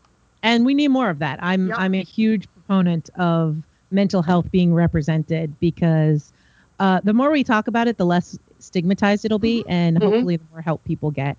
And this is just my little soapbox, but I really believe that every person should have uh, therapy. Everyone should have a psychiatrist that you go to for well visits, just like your GP. Yep. And if we did, uh, the world would be a lot better. Uh, Nutty, just grab my hand a sec. Just pull me up onto your soapbox with you. Okay, here you go. Okay, all right, all right, okay, all right, I'm getting up. Um, I was talking to a lady about that today as well, and I totally agree because I have a tattoo on me, which is of the Semicolon Project, which is a, a very important project, I think, which is all about um, awareness of uh, mental health issues and suicidal thoughts. And um, we were chatting about that, and um, and she sort of said to me, "Well, why do you have that when it's about something so dark?" And I said, "It's because it gets conversations like this started." and we can chat about stuff like this, you know. And I think that's, as you said, the most important thing is uh, once something's taboo, it becomes the other. It becomes Yeah. strange. People fear it. People fear what they don't know, and so the more you talk about something, the less scary it is. I think. And if The people less see alone you something feel. in in someone that they care about, and they go, "Oh, you know what? That's kind of like what I saw on that TV show," Mhm. they'll be Yeah, able exactly. to approach people a lot better. and that's something I, I, I like that as well that they've done with the um, uh, the Marvel Netflix characters um, to an extent, but like particularly with Jessica Jones, we've seen it. But I, I hope it's something we we do see parts of it. I think in the Daredevil shows, but like in the comics, Daredevil as a character has had a long history of of um, depression, and I think maybe that's something we we might get into a bit more. I'd really like that if we Yeah. did. I think that'd be Well, really especially cool. after what happened in the Uh, Defenders. yeah, Uh, yeah, But we we've even got we've seen it with Danny Rand. yeah, Yeah. yeah, yeah. You know, um, there's there's a lot of representation there. So, you know, even though Luke Cage, uh, not Luke Cage, sorry, uh, Iron Fist is my least favorite of the shows. Uh, uh, props for that. hmm Yeah, definitely. And if the the long rumored like Moon Knight series does happen, that would mean you'd have a character with like dissociative personality disorder. Mhm. Um, so it's just sort of adding to it as well, which is you know would be kind of interesting. Um, but we'll just have to see. So I mean, we started talking about him. Let's talk about Billy and how pretty he Yes. is. And how pretty. so pretty. He's such. he So is pretty. so the bad guy. Um, but well, when when Rebecca and I were watching this show um, on the day of release, I think I said to her, "My God, he is pretty, but I don't trust any man who has facial hair that well manicured." Like, yeah, I know, I agree. I um so in addition to what we were saying before about him not joining um as we were talking I'm realizing yeah he's probably not going to go to group as an example of something somebody who has it together because he's afraid they'll figure out he doesn't. yeah, That makes sense. Okay. So that's a thought. But yeah, he is way too pretty, and I'm very scared that he's going to turn out to be a bad guy because well, I just assumed he was a bad guy when I saw how pretty he was. Um, Sorry, pretty people of the world, you're all terrible. you're all, you're all evil. okay, there is a difference between somebody being attractive, somebody yeah. being hot, and somebody being pretty. oh yeah. He is so pretty. I would not be surprised if you told me he used to be in a boy band. Um, like his hair is so perfectly coiffed. Yeah. Um, even in Afghanistan, by the way, and I know that they were special forces, so they can wear their hair however they want. It was way too long uh, and um, way too coiffed. Takes his product with him. oh my goodness, yeah. Like, how do you do that with that much sand in the air? But uh, I can't he- remember who I was talking to about his character the other day, but I like that this has now become a term that that my friend, when I said it, seemed to understand. We were talking about his hair, and I was like, I mean, it's just so Steve Harrington, you know, like just talking about certain things. And I love that. That's all I needed to say, and she knew exactly what I meant. She was like, I know. yes. this is the modern version of Steve Harrington. Yes. Um, yeah, he should be in a Sears commercial. Um, he's so pretty, Uh, yeah. and Um, his eyes are weird, by the way. Like I can't tell where the pupils are. Yeah, That's shark eyes. They are. yeah. dark yeah. eyes. Yeah, Yeah. as we call them. Yeah, he's got very, very dark eyes. I also think he does a really good American accent because he is a British actor. Oh. Yeah, Ben Barnes. He actually played, like, weirdly, in the film Stardust, he played Charlie Cox's dad. When, Really? like, in the flashbacks, yeah. So, um, so he is Daredevil's daddy. Wow. Huh. Yeah. Um, but yeah, he, I think he does a really good American accent. Um, Yeah, he does. So right. So, are you putting this down as an official Tammy Tammy Oh, uh, for sure. prediction? Tammy. In fact, Yeah, he's a bad even- guy. I didn't even remember typing this note, but when he was talking to Madani, my note was he says he's Frank's best friend, which probably means he is glad Frank is dead and probably helped kill his family. I don't even remember Yeah, that's what I thought. so, so something so deep in me felt he was a bad guy. My fingers just typed it. I didn't even have to be So- aware. Automatic writing. when they were on that date, by the way, over his shoulder, there is a guy that I thought was Micro. Really? Oh. Just There's this there. guy with shaggy hair and a big long beard sitting at the bar behind him, and it looks like he's just staring at the two of them. Ooh. And I'm Okay. like, how does he even know to be there? They are two very attractive people, though. So if they go out So- together, everyone should be staring. Yeah, probably. So He's just I don't another know one of those that- Williamsburg hipsters. Uh, no. Yeah, probably. And it's, it's probably not Micro, but I'm like, is that Micro just sitting there watching? You uh, go back to watch the series and you'll realise that in every scene, Micro's there somewhere just watching. It's like, where's Waldo? Where's Micro? I like the scene between Curtis and Billy at Frank's grave. We learned Yeah. that um, Curtis did the, the tombstone for um, for Frank, and I was thinking, uh, Billy, why didn't you do it? You seem quite wealthy. You know, Curtis hasn't got any money. Um, but I, uh, we also get it where Curtis almost let slip about Frank being alive, and obviously Billy doesn't Yeah. know. Thought that was really cool.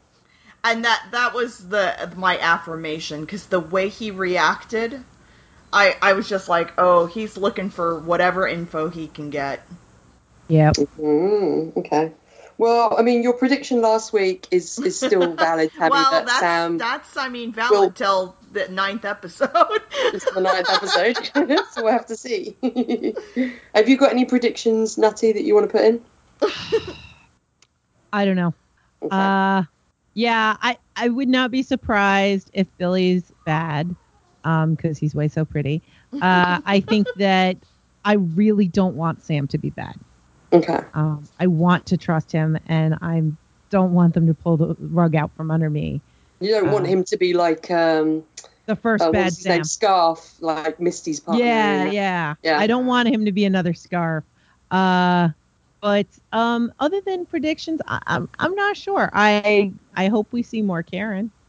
Uh, let's talk about Karen. yeah. Yeah. So I I have issues with the character of Karen. It did lessen a bit when I learned something about this episode, which is when we go to her apartment um, someone spotted that one of the photos on the sideboard in her apartment is the one of her, Matt, and Foggy, and that made my heart melt a little bit because I was like, oh, um, so cute.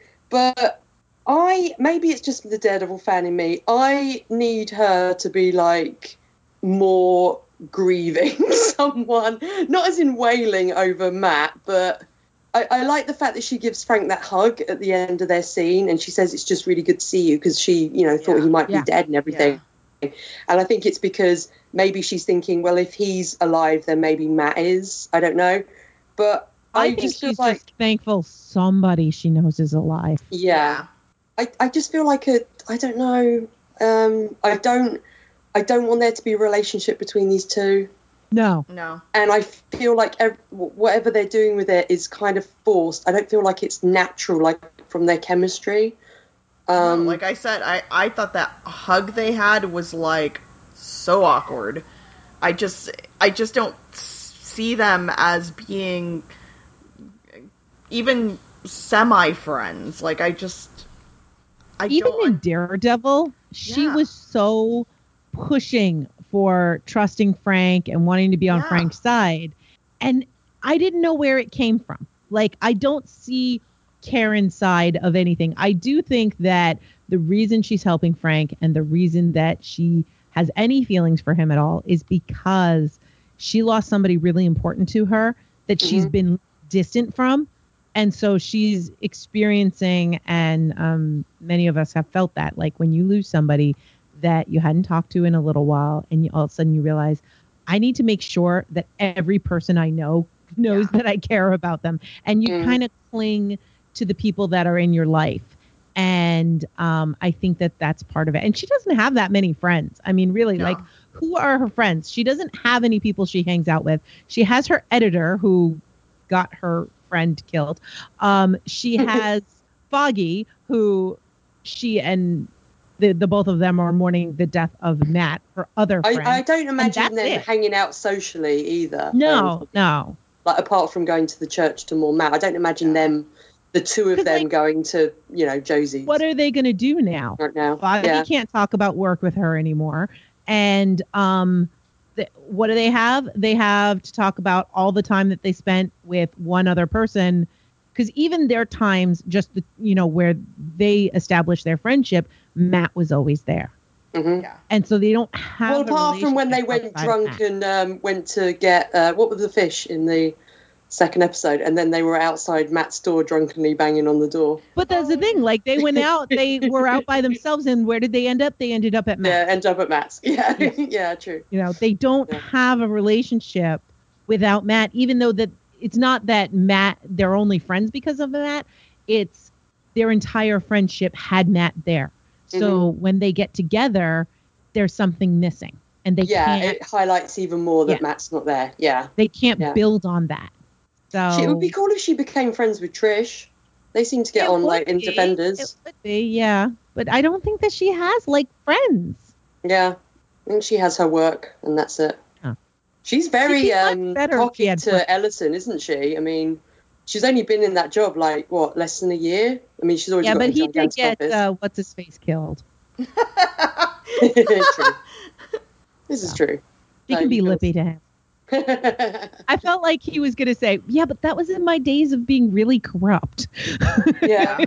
Not corrupt that was anymore. before I got my friend killed. I know better He has now." um he has the most magnificent beard, by the way. He Jeff does. Cantor, yeah, who plays uh who plays Ellison. Like it's uh, like a almost black, but with like white stripes through it, like like a Doctor Strange beard. It's awesome. I also really enjoy the way he portrays that character because Yeah, he's very gray. It's Yeah. yeah. Yeah. I was told to kill it, so I killed it. What? You're a reporter? Yeah, but I killed it because Yeah, duh.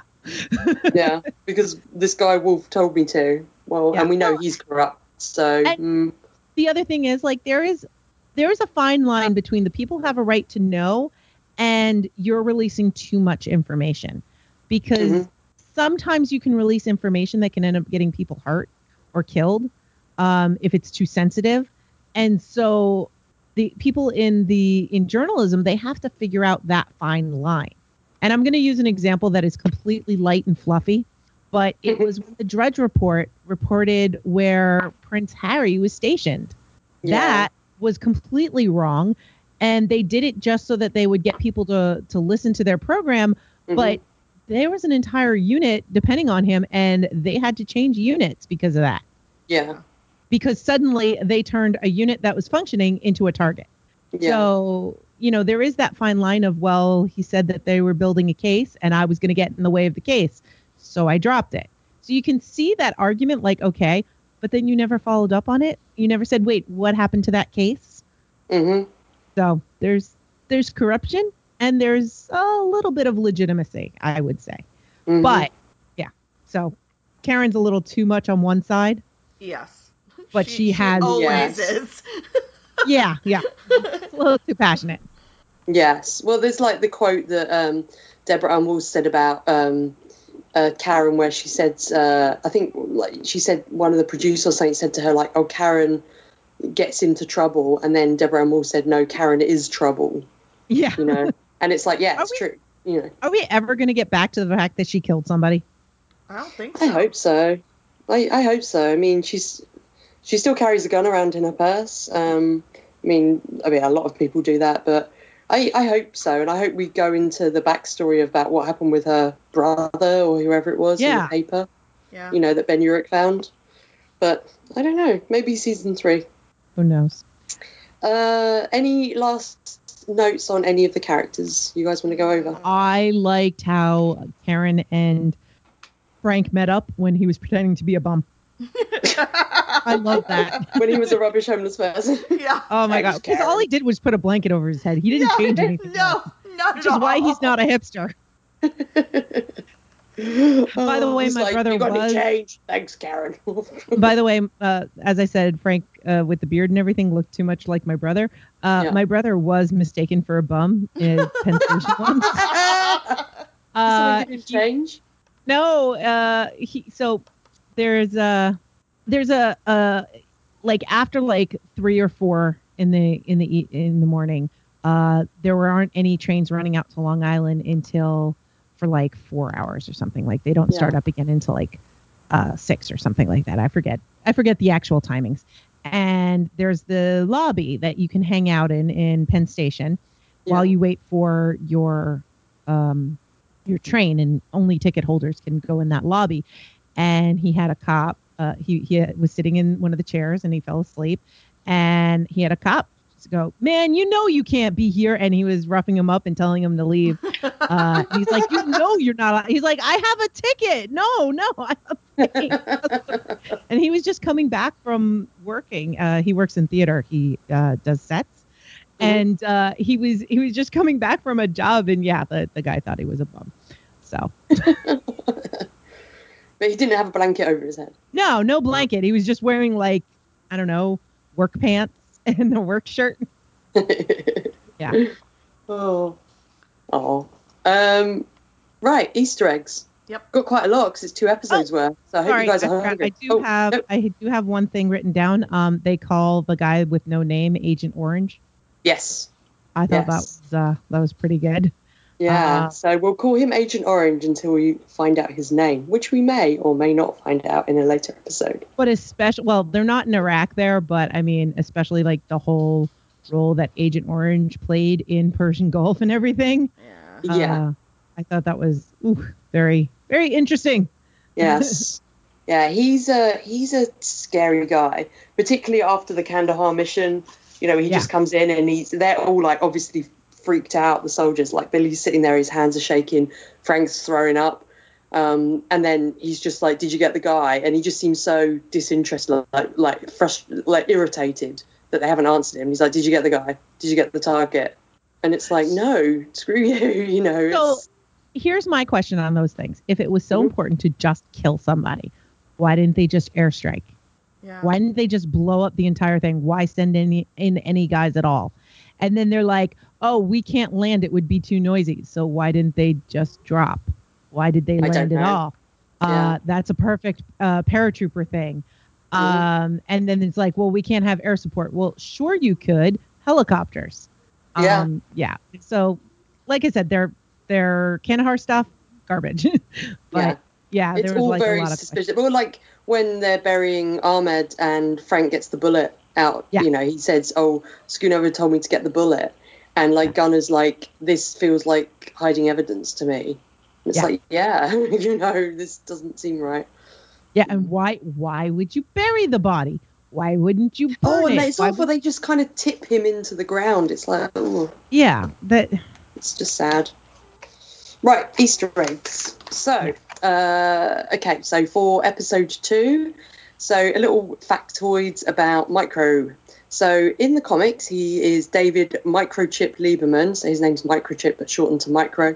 And he was introduced in uh, issue number four of The Punisher, um, written by Mike Baron and Klaus Janson.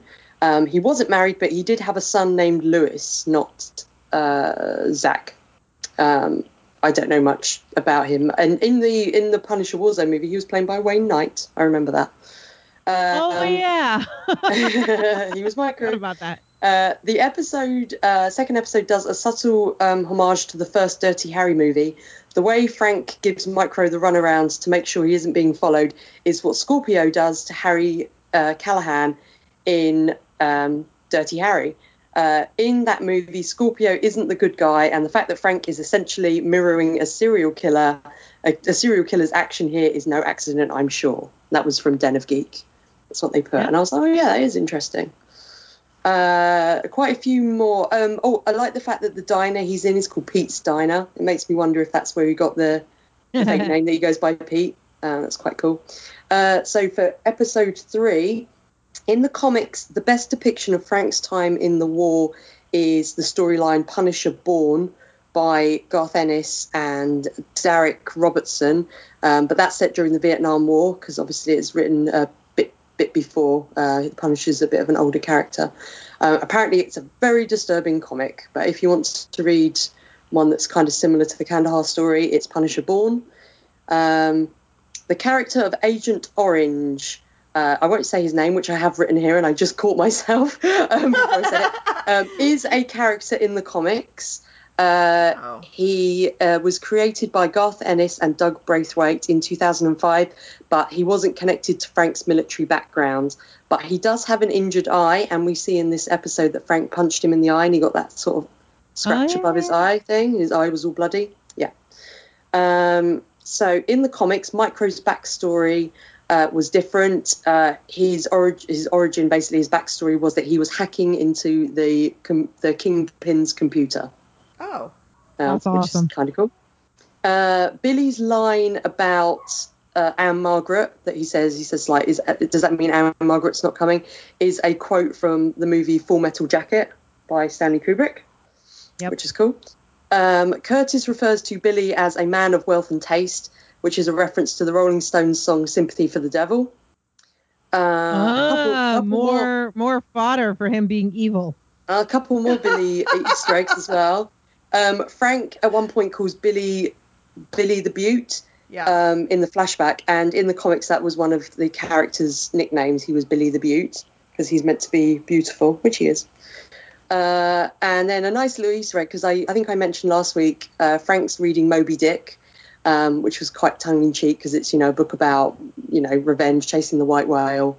Um, and I said that there was another kind of tongue in cheek one coming up. The book Billy's reading in the flashback is Dorian Gray, a portrait of Dorian Gray, which is kind of funny because obviously Yeah. Billy is someone who prides himself on his appearance, but also Ben Barnes, who plays Billy, was Dorian Gray in the movie Dorian Gray. Oh, that's really Uh, funny. Kind of cool. yeah. Yeah, so it's kind of cool that they gave him that book. That's awesome. so those are your Easter eggs for this week, guys. Yum yum yum yum yum yum yum. Thank you. So, uh, one thing that your Easter eggs reminded me of. Uh, so the girl's name is Leo.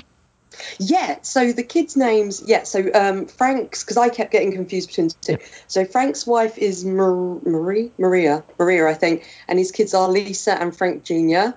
David's wife Mhm. is Sarah, his son is Zach, and the daughter is Leo. And I kept So- thinking when I was listening to the, ep- like when I was watching it, it, are they saying Leo or are they saying like Leah or Cleo? But it is definitely Leo. It's Leo in the Yeah. subtitle. The subtitle said Leo. So I was thinking Mm-hmm. her name is either Leonora or something Mhm. like that that shortens to Leo, or well, their last name's Lieberman, and it's not uncommon uh, to name a gender like a, a child after somebody who's of a different gender. So she could be named for somebody named Leo. Uh, I have a friend named Avi. I have a friend named Amit. Both girls. Those are guys' names, and it's because they were named for somebody who had passed. Mhm. So it might I be just- that. I, I'm like, I want to hear the whole name. I want to know what the story. I don't think we find out. I'm sorry. Oh, it's a stupid Leo. detail, but it's one of those things. I'm like, Leo, really? Yeah, it's it's unusual. Yeah. Because I've, I've spent the whole series being like, are are we going to find out about that name? no? Okay then. Right. Uh, do you guys have any quotes? Again, I don't think this show's yeah. as quotable as some others, but I got a few, I think. Let's see. Are we splitting them out, or are we just doing quotes between No, you can do- two and three? Yeah. Okay, perfect. yeah, do whatever. Uh, oh, when Fr- Frank is torturing Micro, and he's well at the beginning of the torture, and he says, "People think that torture is pain. It's not pain. It's time." And my note was just like, "Yikes, Frank! God damn!" Yeah. I just, Whoa. yeah. Well, There's a few uh, times where I feel like writing yikes, Frank, in Yeah. notes. Like, Frank. In reaction to that, uh, when Micro explains the uh, how the human mind craves patterns hmm and Yeah. routine, Yeah. and that he built that pattern and routine over the alarm Yep. hmm to get him into a position where he could take the advantage. So. and he great. just kept Mhm. doing it over and over and over again until he got exactly what he needed. Yeah. Yeah, I thought that was cool. It's great, yeah. It's so clever. Um, I like the quote from uh, episode two in the diner, which is, "Don't get many hipsters around here." Yeah, you still don't, lady. I know, I'm so annoyed. I love that. And following on from that, when Karen mentions to him about the hipster thing, and he says, "I've been flirting with the idea of going full man bun. Think I could pull that, that off?" And I was like, "Please don't, Frank. Please don't. Please don't." So um, I I found while I was looking for quotes because IMDb has none. Uh, Yeah. I did find uh, that the diner that Frank is eating breakfast at at the start of the episode is the Mhm. same diner that is seen in The Goodfellas. Oh. oh, that's cool. Yeah, and it's when uh, Ray Liotta and De Niro are meeting, and when De Niro's character finds out that Joe Pesci has been killed. Uh, nice. I never would have spotted that. No, I Yeah. definitely would not have. Um. And uh, Claire, were you familiar with that Two Dead Boys poem? No, what is what is what Okay. poem is it? I was going to look it up, but I Yeah, I it's a nonsense. Uh, it's an example of nonsense poetry, and it's a variation of an old English poem called Two Dead Boys. I have never heard of it, so I thought I'd ask you. Me neither. Yeah. I because I, was thinking, what what is this? What are you, Frank? What are you on about? Do you still have a Um, concussion? What's happening? When Frank is seen lying on his bed reading The Crack Up by F. Scott Fitzgerald, the camera shortly afterward zooms in on the alarm clock showing that it's 3 a.m. This is a visual quote of the books. In a real dark night of the soul, it is always 3 o'clock in the morning, day after day. mm, Wow. That's cool. That's that's that's some deep like Easter Yeah. egg. there. yeah. And then also the the first episode is called 3 a.m. as well. Mhm. Yeah. Yeah. Uh, I have a quote by Billy, which is quite short, but it's when Gunner introduces himself to Frank and then pretends to be kind of like super religious and then leaves. And then Billy goes, He seems fun. I thought it was Yeah. really funny the way he said it. I I've got a Sam quote. So we're looking for Bad Santa. Yeah. I love it's so random that she's like, Oh, I think he came down the chimney. It's like, Yeah.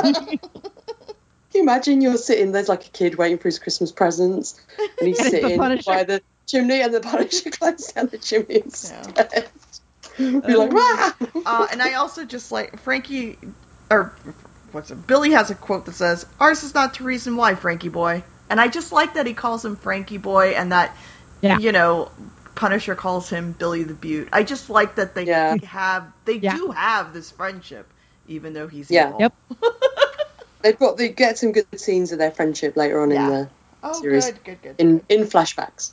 Yeah. So the name of the operation that Castle's part of in Kandahar Cerberus. is Operation Cerberus.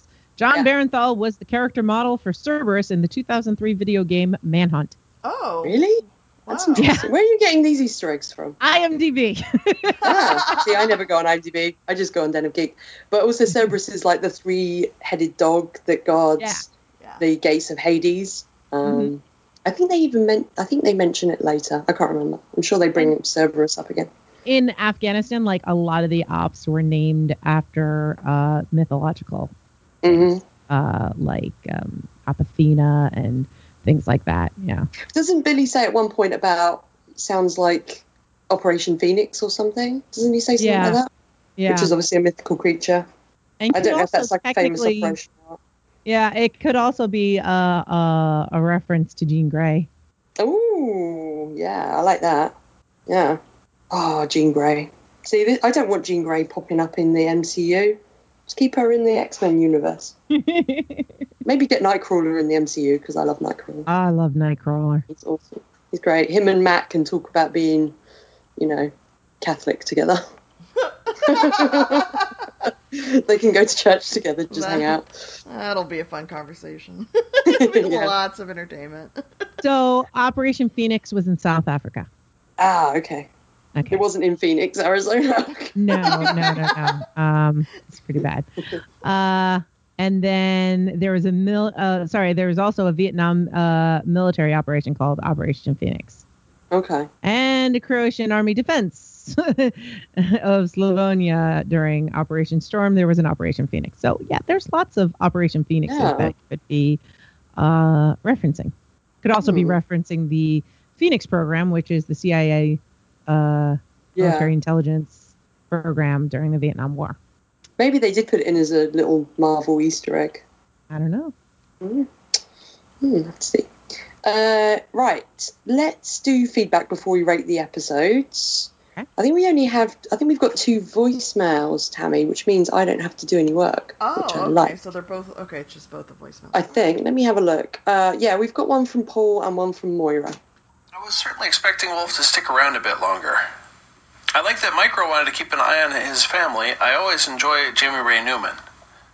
So, is Karen working with Frank because she still has feelings for him of some kind, or is she reaching out for someone familiar with Matt being dead? I suppose while Matt's death affected her, they had been estranged, so maybe that's not a factor.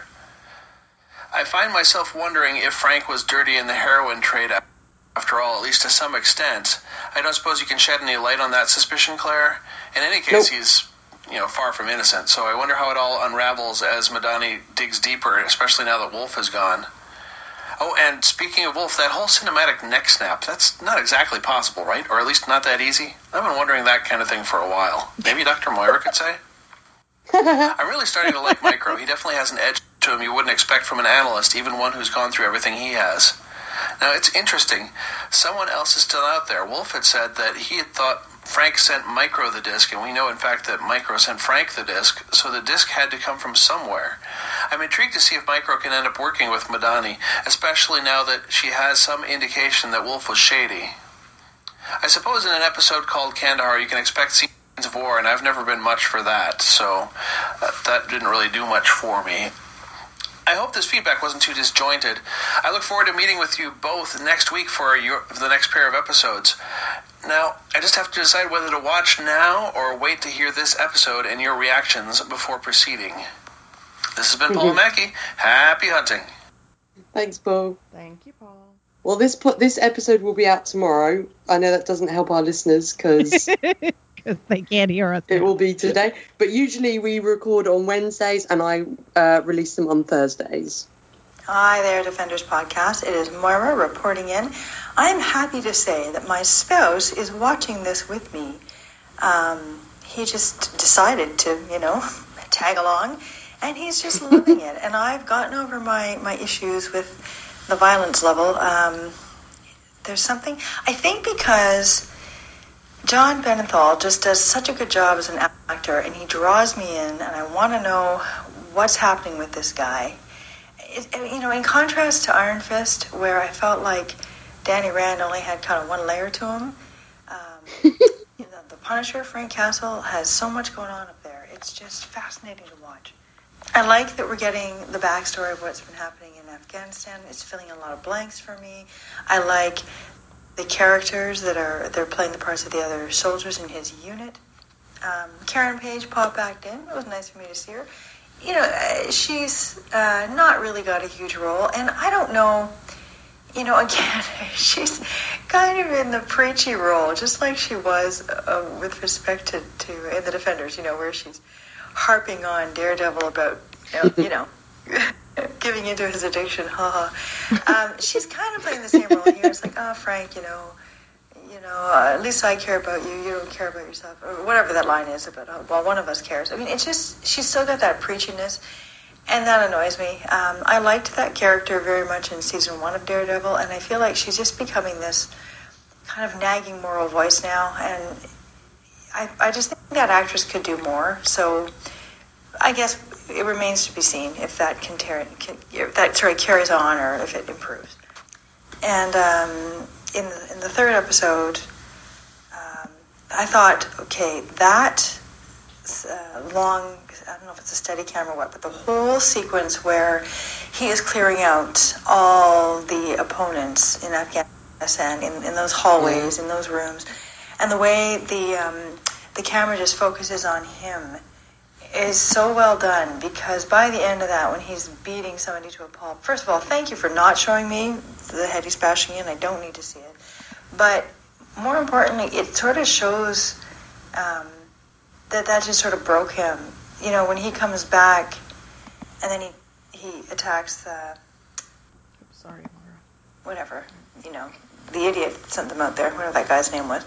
Um, you see that something inside of Frank broke, and it does a lot to explain, you know, why he is the way he is. So I thought that was exceptionally well done. Anyway, yeah, I'm loving this. So there, those are my thoughts. I, uh, you know, I'm sending all this in, having not even heard what you thought for the first episode. So I have no idea. Maybe we're not on par at all, but this one, you know, I'm really just pleasantly surprised. I don't know why I, I wasn't as sure that Punisher as a series was going to. Um, pull me in, but this one is, yeah, far and away much. I think, frankly, much better than Iron okay, those are my thoughts. So, you know, until next time, talk to you later. I think we you, all Moira. were afraid that Punisher couldn't handle his own series Yeah. because was there really enough depth? Mm. And especially after seeing uh, Iron Fist, it's Yeah. well, not everyone needs their own show. Uh, but I think that they've done an exceptional job with. I'm I am pleasantly surprised so far. Four episodes in, I'm I'm pleasantly surprised with what they've done with this character. And the other hesitation is honestly like, yeah, as much as uh, I, I'm enjoying this, the idea of some guy going around shooting people, I don't like that. Yeah. That's not my thing. But because I already knew that I liked Jon Bernthal as the Punisher from Daredevil, I was like, all right, let's give it a chance. And again, I'm being pleasantly surprised because it's not as white boy porn as I thought it was going to be. Um, there's still a lot of that there, but it there's there's as we discussed, there's the mental health aspect, and there's a lot of depth to this story that they're they're just going deeper, deeper, deeper. It's not a hey, let's tune in for this hour and 40 minutes of this hour we're gonna watch Frank kill people. There's Mhm. there's more to the show, I think. Yeah, I, I, and I think he's a, a big part of the reason the show works like so far, Yes, and why I was yeah. pleasantly surprised is I think it's him because I think he's he's just so good in the role. He really like is. I think Moira said, there's so much going on, you know, in his brain that Yeah. you can see. I just Yeah. I like it when you can see characters thinking. I think I've I mentioned last week. Yeah. Yeah, I mean, Um, I, I thanks- still thanks, guys. thank you. I still have a little bit of issues with the violence, just because it's very. I mean, and it shouldn't be easy for me to watch that Mhm. stuff, so you know, whatever. But it's like I I have to shut my eyes during parts of it, and I'm like, you know, and I watch it with Dan and Josie, and the 11 year old will let me know when it's over. like she's like, all right, mom. Josie's hardcore though. she Josie's like kind of hardcore. is. But yeah, so uh, that uh, is still a little uh, hard for me to get through. But the show itself, I, I'm enjoying the storyline, and I I'm more interested to see where it's going. So there's that. Also, Moira, I we talked about Avenge versus Revenge last week, and I didn't. I didn't want her to think that I was like saying, no, that's not it. What it was is that it really made me think about what the differences were between using those words and what Frank was doing. So, anyway, Mm-hmm.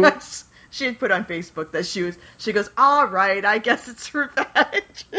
yeah, these are the Revengers, not the Avengers. yeah, yeah.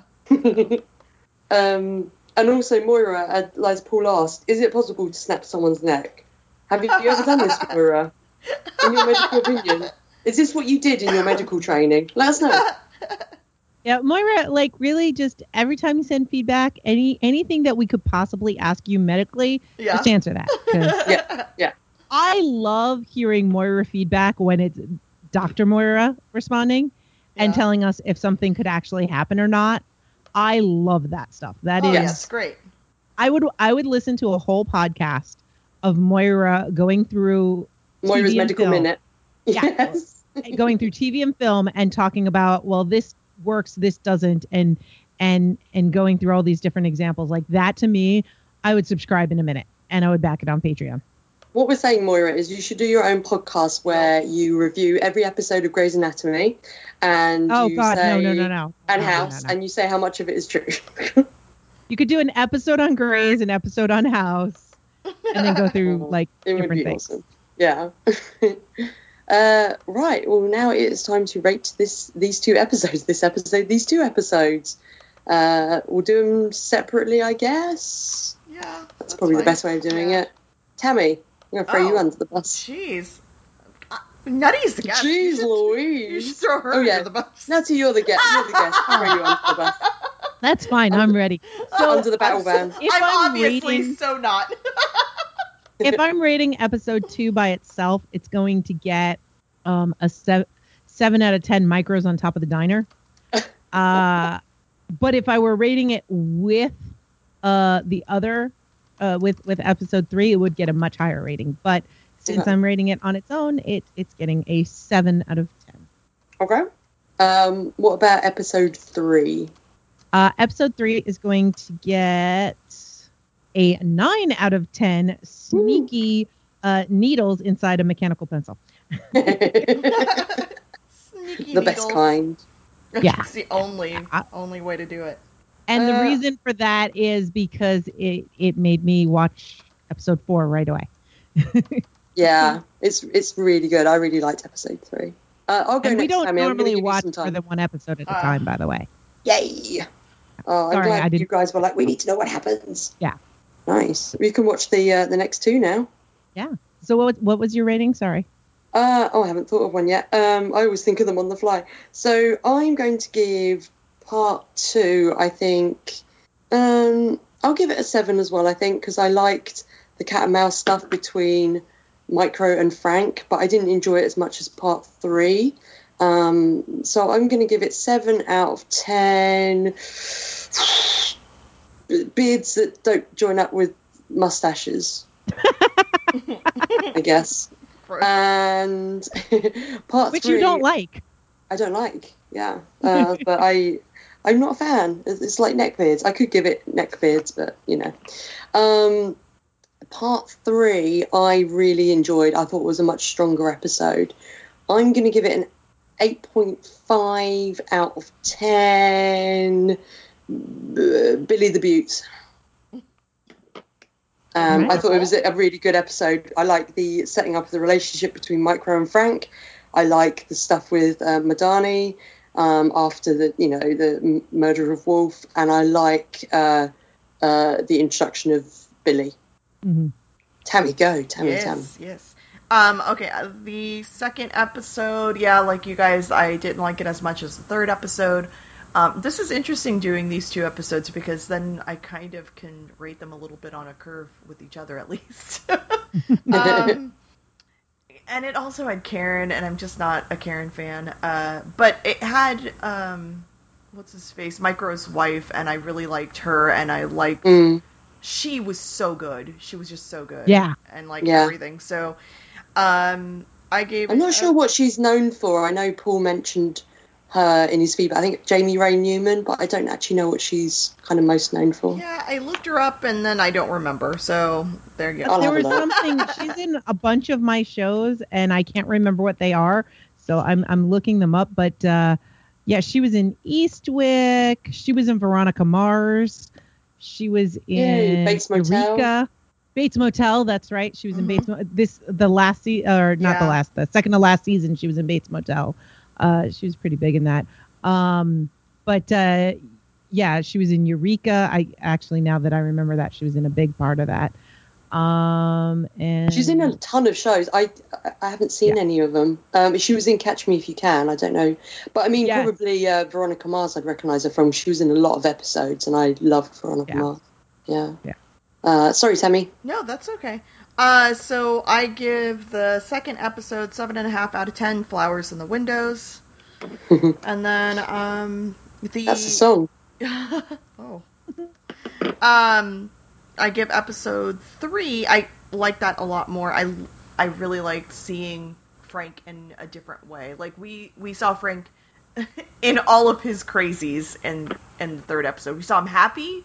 We saw him animalistic, and we saw him like devious doing the cat and mouse with Micro. Like it, it- we saw all of Frank in episode three, so it was really Mm. good. Uh, uh, so I give it eight and a half out of ten life-saving cell phones. Nice. nice.